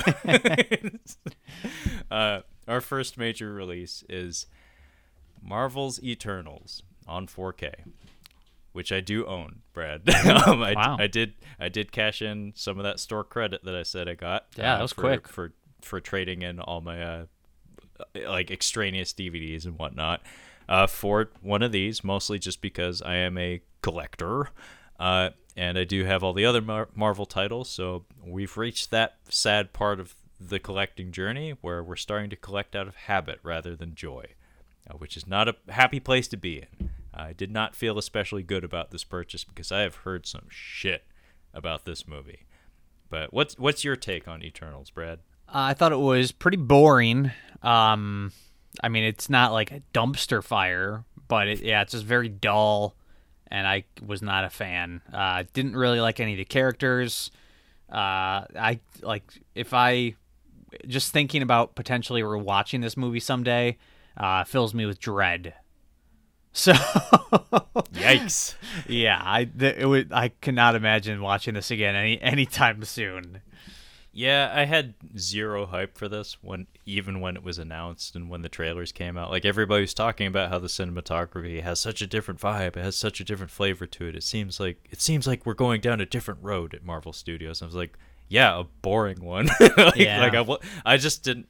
It didn't do anything for me. And what's more, I'm, I forget if Santino made mention of this, but in the comics, the Eternals are either A, non-entities, or B, boring and not interesting at all. Um, which, you know, in terms of generating enthusiasm and hype for an upcoming feature film, like, as soon as it was announced, I was like, why? Why are you doing that? like, like, didn't did you learn nothing from your Inhumans experiment, aka that show that I don't even know if it lasted one whole season? Mm-hmm. Like, there are certain characters. Not every character in the Marvel catalog is destined for greatness. And the Eternals, I'm sorry, I'm sure today, when I'm not reading comics, I'm sure in twenty twenty-two, Marvel is trying its damnedest to, to get the best writers and the best artists working on the Eternals comics, which I'm sure there are three or four of right now because there's a fucking movie to promote. But I'm sorry, they're just not good. Yeah. Um, so, like, I have zero hype going into this. I still haven't watched it, but I'm gonna watch it. I'm just, I'm gonna, I'm gonna choke it down like like a big hunk of stale bread. Yeah, just make sure you have uh, some coffee or Rain Energy because you're gonna need it. Um, yeah, you you dozed off watching this one, right? Uh, yes, yes, at least once. Oh damn. Okay, well, uh, another movie that um, comes from a, a director who uh, I guess is a uh, somewhat divisive because uh, I do know that there are some like Eternals fans out there. It is a divisive film, not like. Most of the people I respect shat all over it, but there are people out there who really do like it. Yeah. Um, so another director of a divisive property is uh, Rian Johnson, and uh, we have a four K release of his film from twenty twelve, uh, Looper. Um, I haven't been listening to the CinemaSpeak podcast long enough to know if you guys did a review of Looper, but what's uh, what's your take on that one? Oh, uh, boy, I don't know if I've ever talked about Looper on the show, um, but I, uh, I've seen it. It's, I don't know, I remember when it came out, it was kind of like, I don't know if it was just, like, who I was, like, paying attention to, but, like, the hype train on this kind of was at a pretty high level, and I was looking forward to it and thinking it was going to be great, and I feel like I watched it, and I kind of forced it a little bit, and, uh, like, I think I've maybe only watched it twice, and it, I mean, it, I don't dislike it, but I don't know if it's that third act really kills it for me at the farm. I don't know if it's Joseph Gordon-Levitt's goofy-ass makeup uh, trying to look like Bruce Willis. I don't know. It's something. It's not bad, um, and I do overall like Rian Johnson, um, but this one's kind of like it's good, but you know, nothing to write home to mama about. Yeah, actually, that was kind of my take as well. Like, there's some clever ideas at work. It's a handsome movie as well.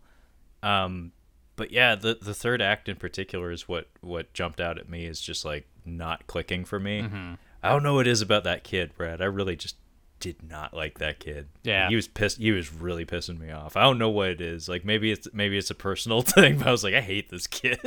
Get him out of the film. Why yeah. is this, why is so much of this movie about this stupid fucking kid? Why do we have so, have so many stupid fucking close-ups of him screaming? Stop it. It's terrible. Yeah. I felt um, the same yeah. way, but I I usually hate all kids in movies, so I didn't know if that was anything to say about this one. Words to live by. Most kids in movies deserve to be hated. Yeah. Actually, that's oftentimes the the mark of quality for a film. If they're willing to kill kids on camera, you're you're looking at a great-ass film. We'll get into it in another week here.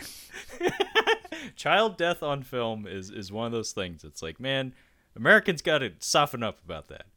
Bad things happen, man. Mm-hmm. But, um, yeah, Looper is not something I have a whole lot of enthusiasm for, but like I said, there are people out there, much like Eternals, that have a lot of good things to say about it. I'm not really one of them. I didn't think it was bad by any means. Just I was just like, oh, that was a movie. Okay, never going to watch it again. Mm-hmm. Um, and beside that, though, we have a four K release of uh, Joe Dante's The Howling from nineteen eighty-one from uh, Scream Factory. And uh, this is like the biggest blind spot for me uh, in terms of my uh, my werewolf cinema. Um, this is one of the really big ones that I... It's it's the eternal the eternal struggle, Brad. The eternal head-to-head clash, the Dante's Peak and volcano situation, the Deep Impact and the Armageddon. It was this and American Werewolf in London. I don't think they went head-to-head at the box office, but in terms of their their uh, reputation for quality on-screen uh, transformations, um, it's the eternal debate, like, who did it better? Was it Rick Baker's American Werewolf in London, or was it, I forget who the makeup effects technicians were on The Howling? It, it helps that I haven't seen it, whereas I've seen American Werewolf in London a bunch of times. Mm-hmm. Um, but yeah, uh, both films apparently have absolutely extraordinary transformation sequences, but this is the one I haven't seen, and I love Joe Dante, so this is a movie I'd really love to check out. So I'm actually very tempted to grab this at some point. How about you, Brad?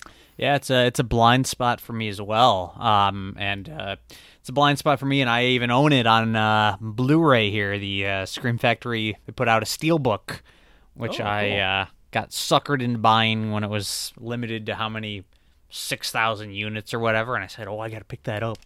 What a joke. I was so stupid back then three years ago. I should have known it was coming out on four K. Um, but no, yeah, like, I, I want to watch it. I would have wanted to get the four K, but I'm like, well, I've owned this on Blu-ray for three, four years and never watched it. Probably shouldn't upgrade the to the four K anytime soon.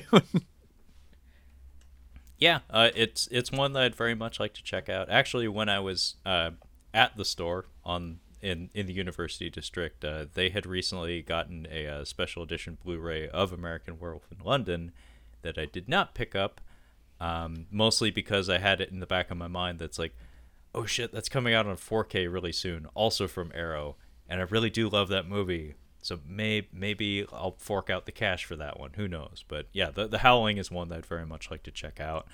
I'm not sure if I'm in a position to, to buy a four K of it blind, Um, but it is one that I, I owe it to myself uh, to check out ASAP. Um, but bopping along, we got a nineteen forty-eight edition of The Three Musketeers from the Warner Archive Collection. That's something that I'm sure Kyle would want to check out. He has a soft spot for The Three Musketeers in general. Um, one of our one of our most beloved uh, recordings we've ever done was the Disney Three Musketeers from, from the early nineties. Uh, apparently that was like one of Kyle's most watched movies uh, in his very early childhood. So he was very excited for us to talk about the one, that one. And uh, yeah, to to date, I think that's one of the most fun episodes we've ever recorded. So uh, check it out, folks, if you're at all interested. But uh, we have yet another Criterion release of uh, Love Affair from nineteen thirty-nine. Uh, this is directed by, oh, two different folks, uh, Leo McCarey and Field Norton. Uh, and starring Irene Dunne and Charles Boyer. Uh, do you know anything about this one, Brad? I don't, but I'm going to say that it's very romantic. Moving on, we have Nick of Time from nineteen ninety-five, uh, starring Johnny Depp and Christopher Walken, uh, everybody's favorite. Um, I don't know this movie, but I have many, many clear memories of passing this, this cover art Uh, at like the grocery store growing up. I don't know what it is, but I, I I know nothing about this movie. It's just these this image is very, very familiar to me. Um, we have uh, another dad movie uh, that probably has aged horribly. Um, Remo Williams, colon, The Adventure Begins and Ends, because as far as I know, this movie never got a sequel. Are you familiar with this one, Brad? No, I am not, actually. So the reason I say this one uh, probably has not aged well is that it's like it's it's it's like a it's like a secret agent adventure movie starring Fred Ward, who is fucking awesome. Fred Ward's always awesome, uh, of course, from Tremors fame. That's where mm-hmm. I know him best. But anything he's in, he's always great. Um, he's one of those guys that I don't think ever really found his his footing as far as like leading man material goes. But as a supporting actor, he's tremendous. But it's him in like a secret agent adventure movie but the the gimmick is that he's trained by like a a super secret martial artist from Korea that teaches him super duper martial arts, and instead of shooting people in the fucking face, he just does like crazy martial arts moves on them, and then he has to like go out and save the day that way with like his bare hands and whatnot and his wits. Um, it's it's a movie I saw when I was far too young to retain any memories of it, but I am fairly certain it, it does not hold up. But I do think it's funny that the title is The Adventure Begins. As far as I understand, that's that's that's the end of it. Yeah, that's, you know, you definitely kind of jinxed yourself with that one. And uh, speaking of things that I saw when I was probably too young to appreciate it, uh, we also have Kids in the Hall, colon, Brain Candy from nineteen ninety-six uh, from Paramount Pictures. This is, of course, from the uh, the Canadian comedy troupe. And uh, I I seem to remember this being very good, Brad. Did, have you seen this one? No, Kids in the Hall, a bit of a blind spot for me. Um, I need to watch some more of their stuff. Yeah, I watched a shit ton of the uh, the... Uh, like syndicated episodes on Comedy Central back in the day. Mm-hmm. Uh, it would it was on like around the time I'd come home from school, so it was just it was just on at the, exactly the right time. So I watched a shit ton of it for a few years there, um, and I really enjoyed their stuff. And this movie, uh, I actually remember being not, kind of like like prescient. Like it actually had some really interesting uh, themes that are probably still very relevant today. Um, but on top of that, it's absolutely ludicrous and hilarious. Maybe a little bit depressing, but also ludicrous and hilarious. But this is something I wouldn't mind checking out again. Um, yeah, I like Dave Foley. Anytime he shows up and stuff, I, I always like him. Yeah, same here. Uh, he's he's always welcome wherever you find him. But um, gonna kick it over to you again, Brad. What's jumping out at you? What's speaking to you? Um, let me get off Dave Foley's page here. Um, I mean, got him. You got a movie called Lipstick from nineteen seventy-six. But gotta mention the Skulls trilogy from Mill Creek, um, which uh, I don't know. Have you ever seen the Skulls? No, I have not.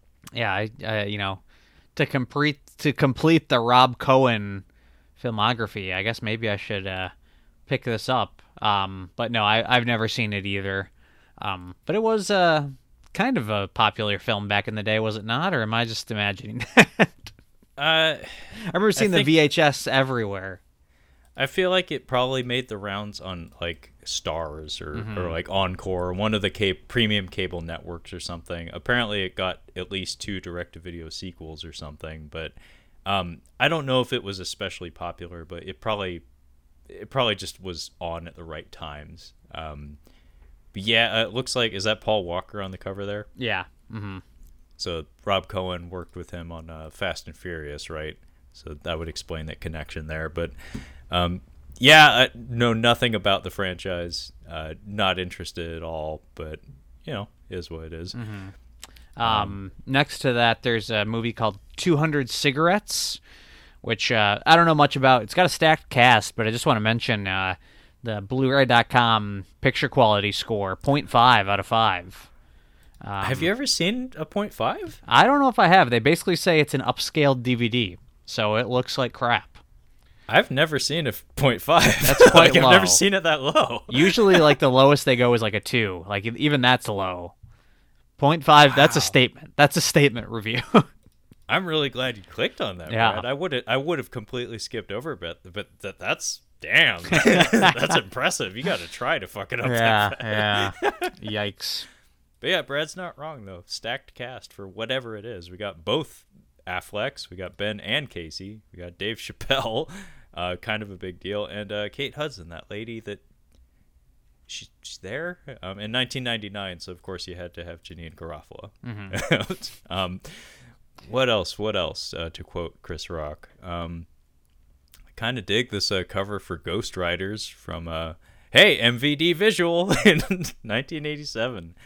Um, an outlaw gang hanged by a posse in the late eighteen eighties comes back from the grave to terrorize the descendants of the posse's leader. Sure, it's got a bunch of skeletons with rifles and, and dusters. Can't go wrong. Um, we have, again, the, the worst cover art committed to Blu-ray, uh, Spontaneous from yeah. the year twenty twenty. But not a bad film. Not a bad film, just bad cover art. Yeah, no, everything you said about the film actually sounded very intriguing. In fact, I almost put it on the other day, but um, yeah, that, that art is horrendous. Mm-hmm. It's so fucking Might bad. Be the one time I approve of custom artwork. Might be the one circumstance where I approve of it.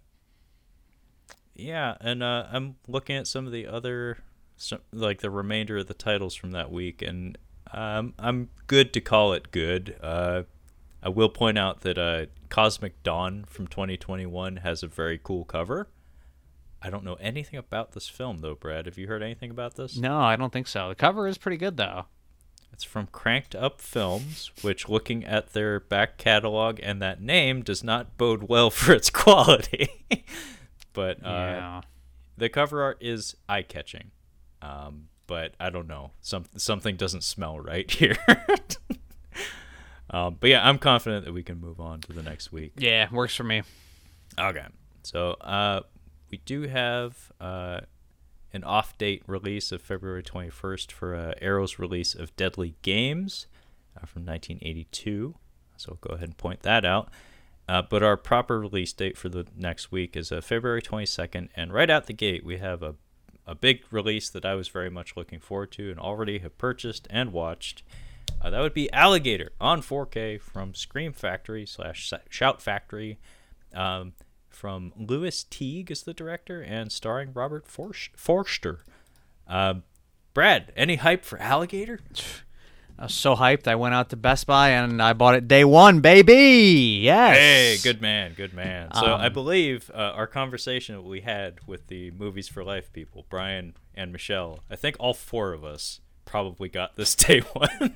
Like I, I'm pretty sure all four of us did. Mm-hmm. Yeah, I mean, I was looking forward to, I've been wanting to see this ever since. Uh, like it was kind of one of those going on like websites, like movies that need a Blu-ray release. A lot of people are like, "Oh, when, who's going to put out Alligator?" It's like a long, just like sought after, and uh, pretty cool that Scream Factory put it out straight to four K. Um, and uh, I thought it looked really good. Uh, I I know some Scream Factory releases. In the past, uh, there's been some questionable uh, things with their picture quality, but it seems like from what I saw and what pretty much everything I've been hearing is that this is a really good-looking Scream Factory four K. And let me ask you, did you dig into any of the special features? Not as of yet. I have watched the film. Uh, I've, I had seen it previously, but I saw the television edit of it, so this was actually like a first-time oh, okay. viewing experience for the, the full-on R-rated experience. Mm-hmm. But how about yourself? Uh, yeah, I uh, I watched it, first-time watch, very good, and I gotta say, highly recommend you check out the interview with Bryan Cranston. Hey! It is a really good interview. It is, like, honestly... like it's it's like funny. He like obviously he's like just a very affable guy, so he's not just like some like kind of like stodgy, you know, production designer that they brought on who's not good on camera. Like he's obviously very animated and fun to watch on camera, and it seems like he really wanted to be there to talk about this movie. And uh, he tells a really touching story about Robert Forster, and it kind of feels like that's kind of why he came to do this after Robert For- like he like wanted to get this story about meeting Robert Forster on set um, and get it out in the world. And it's kind of moving, actually. It's it's a really good interview. So I highly recommend checking that out. Okay. At the very least, I'll have to check that one out because, I mean, it's, it's a packed release. So it there's is. There's a lot of stuff on the disc, but uh, I'll have to start with that because I, I did notice that on the back of the box, but I haven't gotten into this, the supplements just yet. But mm-hmm. That sounds very exciting. I... I did enjoy my rewatch of the movie. The the extra bits of gore really did make it a better experience than what I remembered. Because, again, I saw this movie on edited television. So to see it with the gore intact was like, mm, chef's kiss. Mm-hmm. Um, it does have some pacing issues for sure. Like, it does get a little bogged down on some, like, the needless romance and stuff. Yeah. But, but it it the, the uh, transfer is awesome. Like, it looks fantastic. I didn't expect this movie to look that good. Um, and for fuck's sake, it's a it's a four K eat 'em up. Like, like how often do we get these from from like this era, mm-hmm. nineteen eighty? Um, it makes me want to run out and grab. I think it's a Severin release of a Grizzly. Mm, yeah, um, because that's another one of those eat 'em ups from back in the day that I have only seen on television. And as far as I've heard, uh, that one's actually also particularly violent. So, nice. um, I I don't even own a Severin title as of yet. So. that's one that as I was watching this one, I was like, oh man, I should check out Grizzly too. Mm-hmm. I I loved in Alligator the effect of, because I, I didn't even realize this is exactly how they did it um, until watching the bo- interview with the director. But how they uh, made like a few, a couple shots, they made like miniature sets and had a baby alligator. Like that's cre- that, that's creative. Like that's good. Like that's really good. Yeah, there, there's a couple of instances where it's pretty obvious, but like it's charming either way. Some of the most impressive shots to me are where they have like, you can tell it's largely immobile, but they have a live prop in the room and they shoot it at distance. Mm-hmm. Like there's that shot in the alley where it has a man in its jaws and you see the entire length and breadth of the thing. And it's moving just enough where it's like, oh wow, that's pretty believable. And it helps that they, they were careful enough to know maybe we shouldn't do an extreme close up on this. It's like, let's keep the camera far away and have the actor and the, and the prop like behave in a way that's somewhat believable. Mm-hmm. There's some really cool stuff in here. Yeah. Um, I, I kind of wish there was a little bit more like rampages in the streets, like just a little bit more would have like maybe a more protracted version of when it comes out of the sewers for the first time. Mm-hmm. Um, but at the very least, Brad, we get that wedding sequence. Yeah. That's um, a lot of fun. I like the pool scene as well. That's uh, again, child death, yeah, child know, death like, on screen. That's one thing, like as a kid, like, you know, watching like I would watch Jaws all the time, and it's like he'd pretend, like he'd be be like, oh, pretend, you'd pretend to be scared in the pool, but it's like, you know, there's no sharks in the pool. But like that, like as a kid, if you watch that as a kid, like that could that might fuck you up. Oh yeah, no, that was awesome because that is one of those things that's like it, it preys on those those childhood sensibilities. Yeah. Of like it's like you hop off the diving board and oh no, I I thought we were joking. It's like nope, that's a gator. Yeah, a big one too.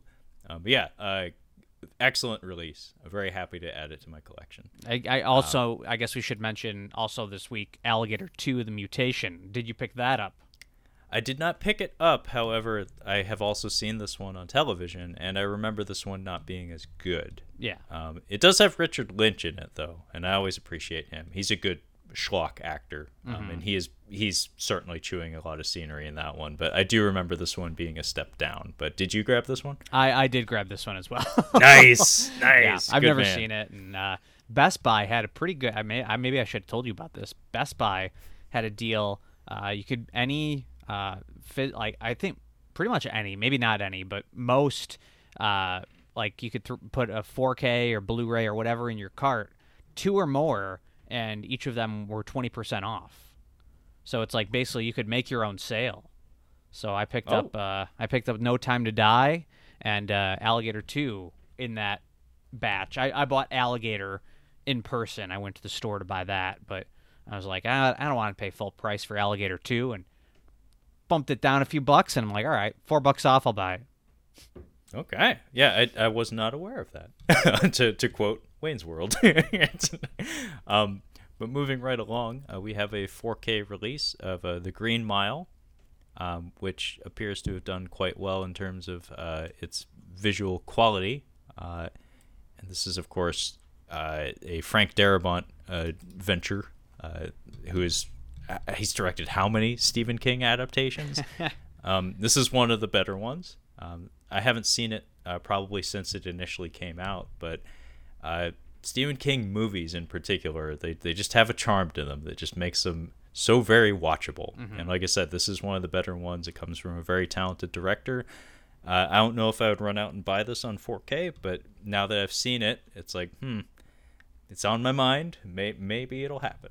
But mm-hmm. uh, we also have Escape from L A on four K from Paramount Pictures.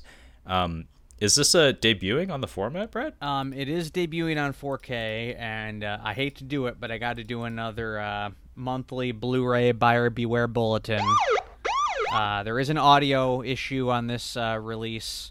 Um, I don't exactly know all the details. I think it's something specifically if you're watching it with surround sound, the audio mix is wrong. Um, but basically, Paramount said the initial pressing will have, I think it was a white U P C code, and uh, the fixed disc will have a yellow U P C code on it. So if you got the yellow U P C code, you're good. If you got the white, you got to get a replacement. So watch out for that. Okay, thank you so much for the P S A. Very important to know for this absolutely stellar film. It's like, have you seen Escape from L A, Brad? I have not, no. Uh, I'm I'm joking. It's a John Carpenter from the nineties, so y- you basically know what that means. It's, it's like it's not his best work. It's it is utterly ridiculous and all over the place. Um, it does have some charm to it, but I don't know, man. Like, to be perfectly honest, I don't know that the the Escape From movies in his filmography are my favorites. They don't particularly resonate with me all that much. Uh, Snake Plissken as a character is fucking extraordinary. Uh, Kurt Russell, like he he really does show up for the performance. He really does craft an awesome character. Uh, some of the like plot points, like there's some really awesome character moments in both films. Um, really cool endings for both of them, um, and even the way he goes out on his mission, uh, like it's fairly obvious that some inspiration was uh, taken for the Metal Gear games, the Metal Gear Solid games in particular. There's a reason the character's fucking named Snake, um, and dons an eye patch in the later chapters. Um, but yeah, as movies though, they both have they both have some liabilities to them that, for whatever reason, I find myself like not one hundred percent engaging with them. This one's just completely batshit crazy, and if you're on board for that, you could probably have a really good time with it. But I just remember I was probably not in the right headspace when I watched this movie, um, such that I just have very little enthusiasm to come back to it. But it is funny to me to see a uh, a John Carpenter release not put out by Shout or Scream Factory. Mm-hmm. Like I, th- I thought they had that market like pretty firmly cornered. Yeah, they did release this on Blu-ray just a couple of years ago. Um, so, and this is pretty much like just a bare bones four K release. So you're probably actually better off just sticking with the Shout Blu-ray, because that's got a pretty extensive amount of features. And uh, I don't know if you need this on four K. I mean, I haven't seen the film, but uh, probably I would suggest sticking with the Shout Factory Blu-ray. But that's just me. Well, especially if you're a collector too, because like I said, that like. When I think Shout Factory, I think John Carpenter. Yeah. Like even their even their font for like their the collector's edition text on their boxes and whatnot, I it looks like Albertus. It looks mm-hmm. like his his font. Like I feel like that like their brand is largely based around him. Yeah. Um, but yeah, uh, not a movie that I have a lot of enthusiasm for. But that's really unfortunate that the initial printing wasn't the best. But uh Brad, uh, I don't know if this uh, deserves the alarm or the the siren or whatever you want to call it. Oh boy. Drop Dead Fred. Am I am I am I wrong in thinking there's there's some shit going on with this? Um well there's there's a little bit of shit, but it's actually like uh it's actually kind of like good shit. It's like it's some friendly shit. Um there this was originally supposed to be released by Severin. Um, and I don't remember exactly why, but somehow they lost the rights to it, and somehow uh, Vinegar Syndrome pi- got the rights to it, picked it up, whatever. So Vinegar Syndrome ends up putting out Drop Dead Fred on Blu-ray, and which kind of is kind of, I guess it it kind of sucks, but uh, a lot of the bonus features were uh, produced for the Severin Blu-ray. Um, so Vinegar Syndrome kind of just put this baby out, and it seems like Severin did a lot of the work. Um, but as far as I can tell, in terms of like social media and stuff, I can't remember. I think there were some tweets. Severin is not like getting snarky or anything. Like they were like, you know, we're just happy to have the film out there. It is what it is. Um, and they, they don't hold any animosity towards Vinegar Syndrome. Um, they probably have some, some animosity to whoever screwed the pooch, and uh, they couldn't put it out, but they don't have anything against Vinegar Syndrome. So at least the companies that we're giving our money to, they're getting along. Okay. Well, it doesn't sound like anybody's furious about it, but yeah, I do remember seeing that notice that uh, they put out like a public, they put out a P S A basically saying like, hey, I know some of y'all have been like anticipating this release, but uh, it's not ours anymore. Mm-hmm. Um, But fortunately for the folks that are really excited about Drop Dead Fred, um, it's, uh, it's being put out by the folks at Vinegar Syndrome, who always do an excellent job. So I'm sure this is a stellar release of a movie that, I don't know, I, I don't remember the buzz about this one being all that good, but uh, sure, whatever. um, anyway, uh, we have a Man on the Moon uh, from uh, Milos Forman. Uh, this is on Blu-ray. Um, and this is this uh, its first time on the format? I want to say yes. I'd say I'm eighty-four percent sure it's yes, but I could be wrong. Yeah. I mean, I just looked at the page on Blu-ray dot com, and I don't see a prior release. So I guess, yeah, this is the first time it's appearing on Blu-ray. Yeah. Um, from Kino, uh, who always seem to have all the, like all the releases from month to month. Their their output is extraordinary. Um, beside that, we also have The King's Man on four K from twenty twenty-one. This is one of those uh, movies that, unfortunately, uh, as far as I understand, was delayed like a couple of years, if not like at least a couple of years. Like it was in the can for a while, and then it eventually found its way to theaters. Um, this movie does have some things going for it. I'm not going to lie. Like I didn't see the second Kingsman movie, but this one has the benefit of, of having people who don't normally do action being asked to do action. And that is always a selling point for me. The idea of seeing Ralph Fiennes throw hands is massively appealing to me because I like Ralph Fiennes. Um, but I haven't often seen him punch people in the fucking face. I mean, that's something I wouldn't mind seeing. So this is not a movie I'm going to be purchasing or anything, but I might check this out, Brad. How about you? Yeah, I'll, I'm definitely going to check it out. I think it is uh, streaming a couple places, so that's probably where I'll watch it. But um, I don't, like, love the other two films, but I think I at least like both of them. Um, I have seen them both. So, yeah, I I, I like Matthew Vaughn um, to a certain degree.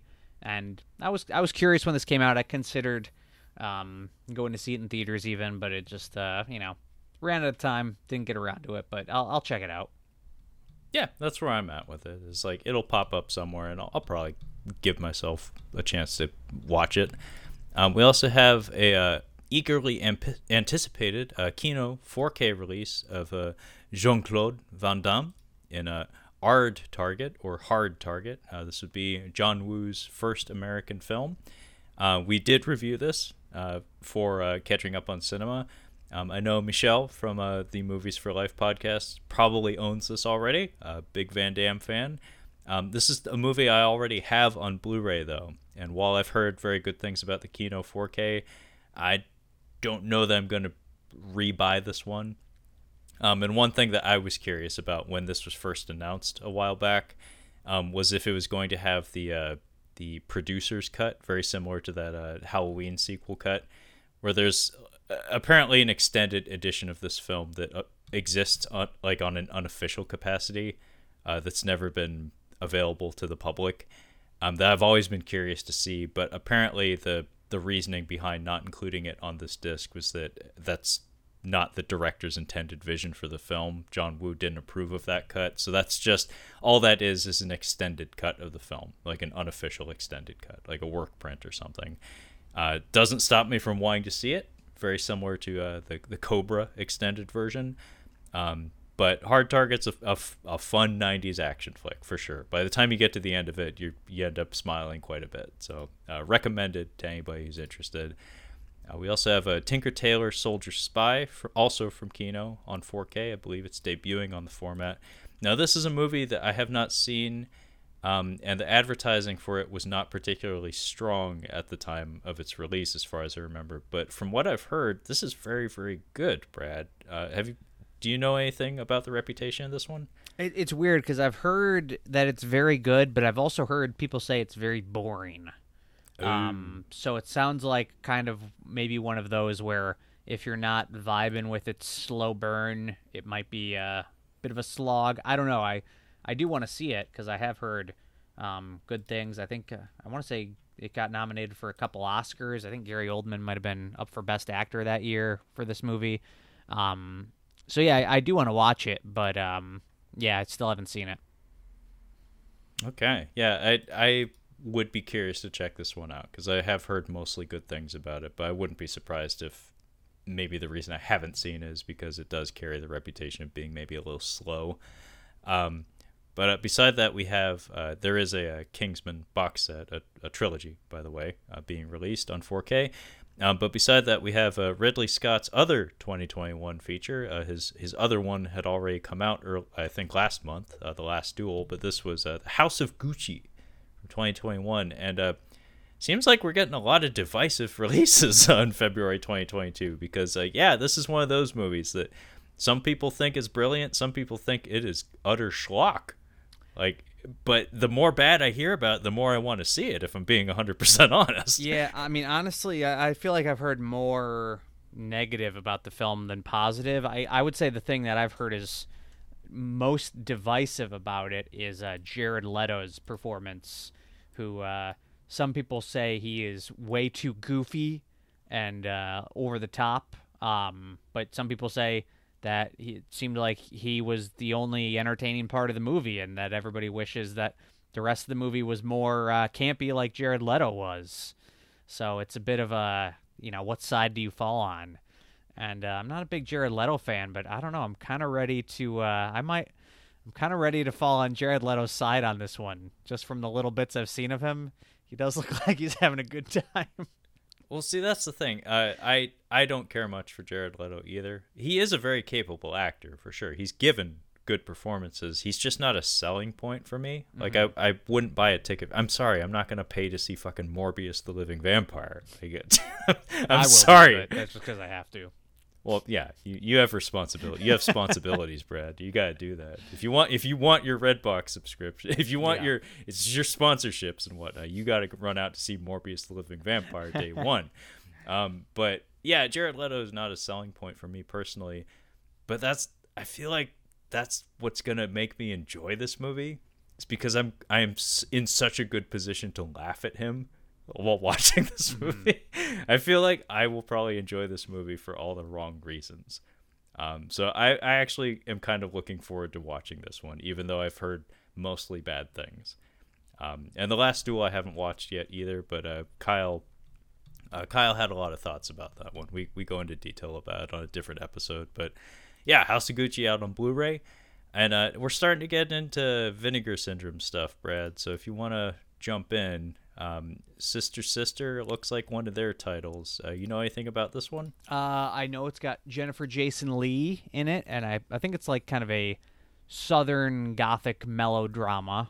Um, it is directed by, uh, what's his name, Bill Condon, who, uh, what he, he did, uh, I know he did the new Beauty and the Beast movie.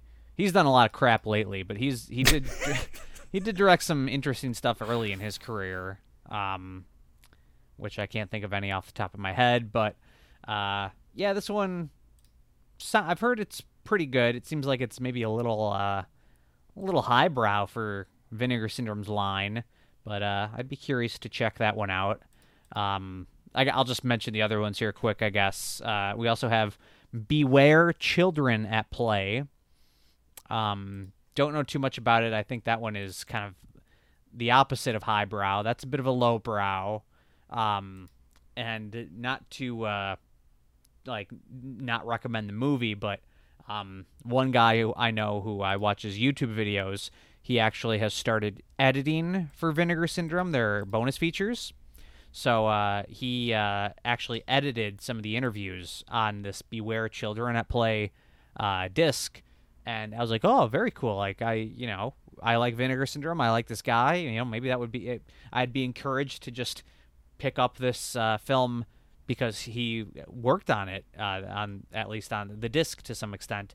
But um, his uh, talk of the film, uh, for somebody who has worked on the disc, he was not selling me on it at all. He was like, you know, it's it's uh, enjoyable if you're in the mood for it, or if you're in the right mindset, or if you're the right, if you're that kind of person.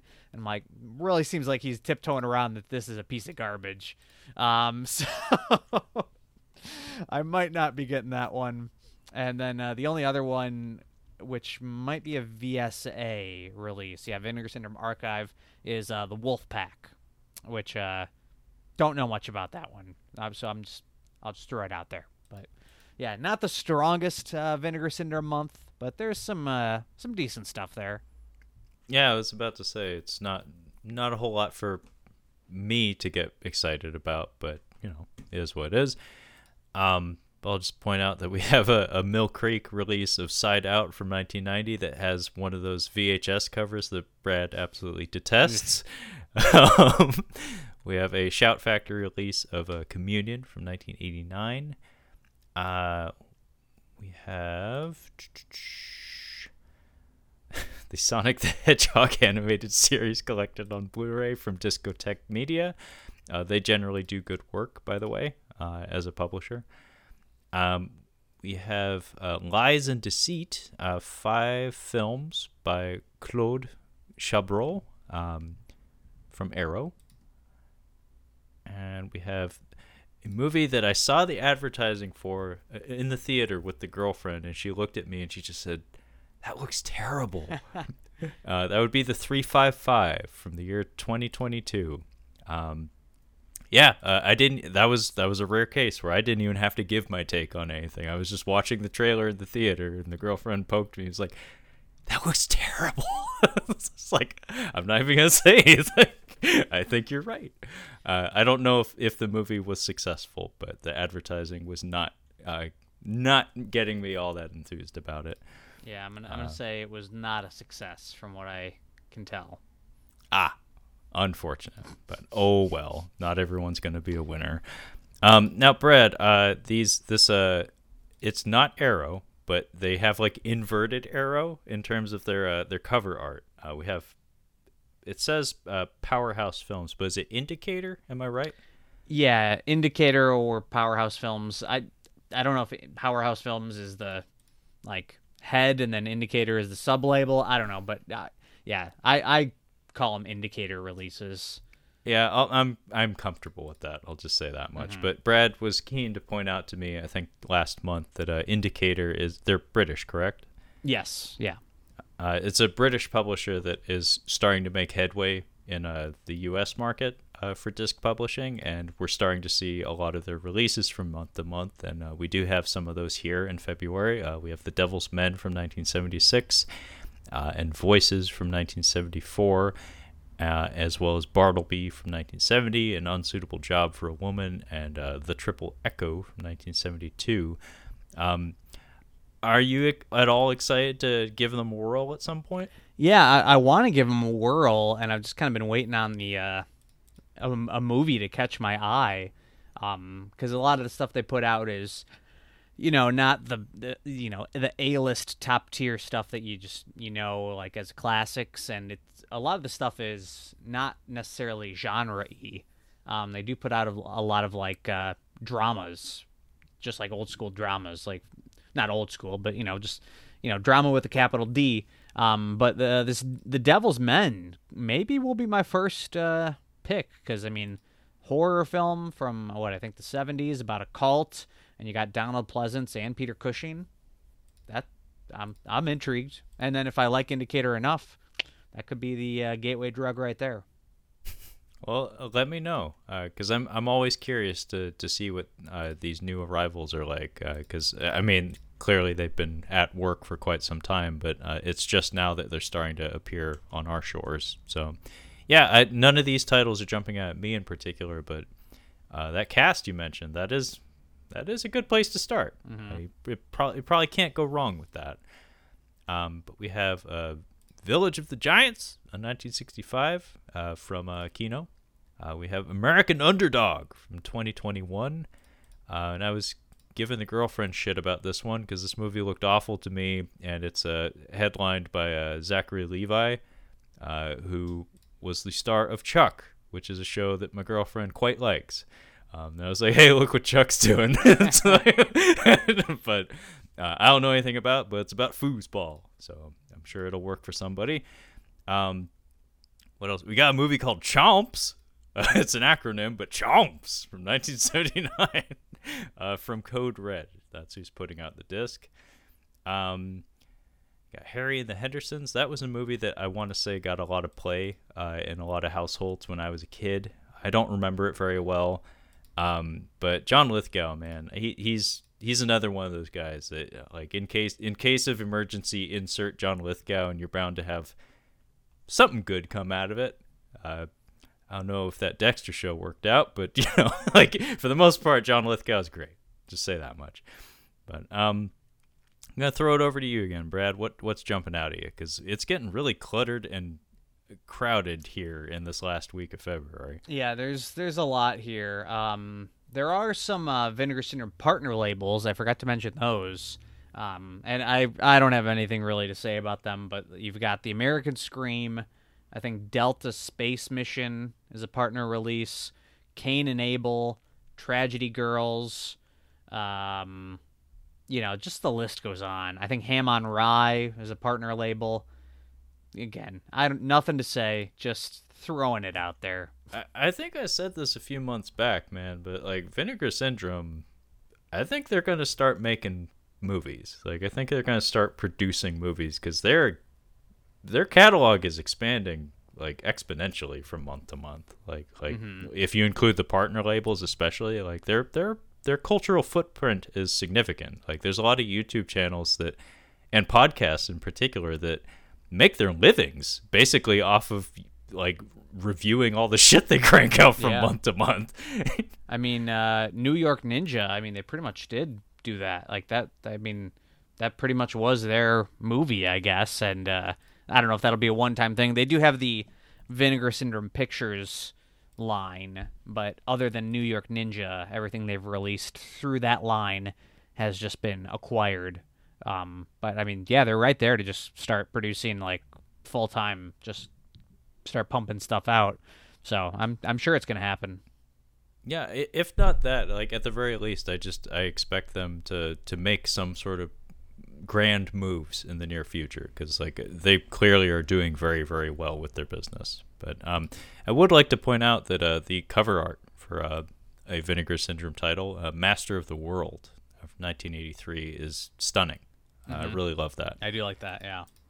Yeah, um, but we haven't even mentioned all the releases they've had this month. Apparently, this is an incredibly busy month for Vinegar Syndrome. Uh, I th- I think Master of the figure. World might have been technically last month, I think. Um, so I, I did. I do notice that they do uh, do that. Like, yeah, a lot of titles get carried over on the Blu-ray dot com website from month to month. It's mm-hmm. very confusing in that way. Um, but uh, Cold War Creatures, uh, four films from. Uh, Sam Katzman is being put out by Arrow in a box set format. I've always loved that cover art. I've seen it around. Um, and I think that's about it for me, Brad. Uh, oh, wait. We have an A G F A release, Brad. We gotta we gotta bring up A G F A. Uh, so the America American Genre Film Archive. Um, just like to point out that they have a release of The Monster of Camp Sunshine and Honeymoon of Terror from nineteen sixty-one to nineteen sixty-four. Yeah, I kind of missed uh, this one. I don't remember. I'm I'm on Vinegar Syndrome's website, and uh, that's why I'm not recognizing it. It has a different cover on uh, Vinegar Syndrome's site. The slipcover is uh, different on their site. Now I remember this one when it came out. Um, don't know anything about it, but now it's all it's all clicking back into place. And okay. I do I do like A G F A. I do like A G F A. Yeah, do you have a T-shirt from them? Because you definitely should have one. No, they let's see. They did uh, release a tote bag, um, but I don't really use tote bags, so didn't pick that one up. Okay, well, we, we got to get you an A G F A T-shirt and uh, Little Caesars sponsorship and uh, a Rain Energy Drink sponsorship and a Blu-ray dot com partnership of some sort. Yeah, I, I will shill myself out to the brands. Brad is making it known. He he will be your whore. Mm-hmm. He will be your hooer Absolutely. On the internet for whatever products you want him to shill. um, anyway, I think that's about it uh, for our uh, survey of the February twenty twenty-two releases here. Uh, so, as is tradition, we'll uh, just uh, retrace our steps here and uh, do a little review and point out any titles that we might be picking up or have already picked up. So uh, I'll, allow, I'll allow Brad to uh, collect his thoughts. So I'm just going to march backwards through the catalog and shout some things out. Um, like I said, I I wouldn't mind having a, a four K of Hard Target, um, but I already have the Blu-ray, and frankly, I reviewed it not that long ago. So it's like it's going to be a minute before I revisit that one. So that's a no for now. Um, I already have Alligator. uh, from Scream Factory on four K. I'm very, very happy with that disc. Although now, even though I talked a little bit of shit about Alligator two, kind of in the mood for more of that kind of stuff. Like, like right after I finished Alligator. In fact, while I was watching Alligator, like I said, I was thinking about running out and grabbing Grizzly and maybe even putting on Jaws, because why the fuck not? Same with Anaconda. There's a there is a box set of Anaconda films, plural, that I'm still on the fence about. Like, that's a lot of big snakes, man. Yeah, that does sound really nice. I still need to get that one too. Yeah, so that, I mean, I'm in the mood for some eat 'em ups, so maybe. Uh, but yeah, I already did pick up uh, Alligator on four K. Uh, by the way, didn't mention it, but um, I believe there's a. Uh, a Korean action film called Slate uh, being released in uh, on February fifteenth uh, that I've heard some good things about. Some neat sword play in there. Not anything I'm going to buy, but I've seen a couple of clips, look neat. Um, there's also another pressing of uh, Arrow's uh, Blu-ray of Versus, uh, Ryuhei Kitamura's Versus, that I, aside from a bootleg D V D, I've never owned that movie. Um It's a movie I talk about constantly, so it's like maybe now is the time, now that the price is most certainly going to come down a little bit. Uh, so that's a maybe. Um, Eternals on four K, I already fucking have it, haven't watched it, but I'm sure I'm going to hate it. Um, The Howling on four K is is a big maybe for me, um, considering it. Um, what else we got here? Uh... Well, obviously, I'm going to pick up Dan Harmon. I mean, no, Mark Harmon, oh, the yes. other Harmon, in Summer School. Um, no, I don't need that. But I, I did pick up the four K of Resident Evil, colon, Welcome to Raccoon City. Uh, absolutely will not be picking up Miller's Crossing from Criterion. Yeah, watch out for that one. Yeah. Um, there is an Ultraman title that I somehow skipped over, uh, Ultraman Zero, colon, The Chronicle from twenty seventeen. Uh, this is a Mill Creek Ultraman release, uh, and I have sh- I have a shit ton of them already. But uh, the reason why I haven't bought this is because I haven't looked into um, what's actually on the discs.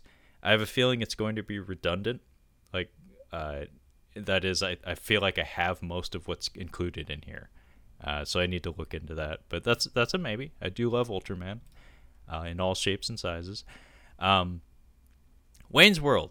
Um, I'm not sure if I'll get the two-pack. I don't see why I wouldn't get the two-pack, because I do like Wayne's World two, and I don't own Wayne's World or Wayne's World two, and I quote them constantly. So that's a that's a should. That's something I should have. And Ghostbusters, absolutely not. Not even going to watch it. Yeah. Um. But, yeah, that's about it for me. Uh, Brad, how about yourself? Yeah, I mean, uh, a lot of good stuff this uh, month, but not a lot of stuff that I'll probably actually pick up, to be honest. Um, I, I will probably get F X and F X two at some point, but I'll probably wait for a Kino sale on that one. Uh, I would like to get Murder on the Orient Express. That's that's definitely going to be a buy at some point for me. Um, like I said, I already got Alligator, Alligator two, and honestly, that's probably it, other than... Uh, getting Madman four K and uh, a Vinegar Syndrome sale. I think that's about it. So only a few pickups uh, this month for me, but there was a lot of good stuff there to talk about for sure. Oh yeah, no, very very fun episode. But yeah, um, certainly a lot of good titles. Not a whole lot of purchases though.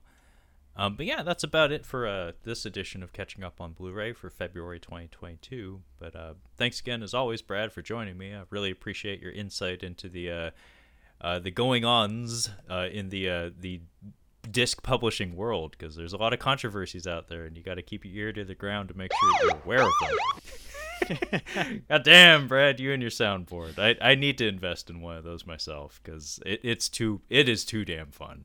Um, but but um, before we go though, Brad, uh, would you care to let the folks at home know where they can find you and your super awesome podcast? Yeah, it's the CinemaSpeak Podcast, and uh, you can find us on iTunes, Stitcher, Spotify, wherever you find your shows. Just search for CinemaSpeak. Uh, we are on iTunes at, or we're on. Ah, I messed up. We're on Twitter at the CinemaSpeak, on Instagram as CinemaSpeak Podcast, and on YouTube as CinemaSpeak. I mean, technically we are on iTunes too, so I mean. But um, and uh, you can find us on the web at cinemaspeak dot libsyn dot com. It's all good, Brad. Appreciate the plugs. I really do sincerely hope you get some sponsorships and any manner of products that you can shill. Thank you. I, Thank you. I feel like you'd be an excellent spokesperson because you'd be utterly shameless. one hundred percent. Um, but that being said, uh, folks at home, if you'd like to catch up on any of our uh, Catching Up on Cinema content, uh, you can find all of that collected on our website at catching up on cinema dot com. Uh, you can also find us on the social medias, on the Instagram at Catching Up on Cinema, as well as the Twitter at Catching Cinema. So feel free to hit me up at either of those. Uh, and the podcast is available on pretty much every platform you can imagine, including Cephalopod. So fucking Google it. And that being said, thank you so much for joining us, and we will catch you next time.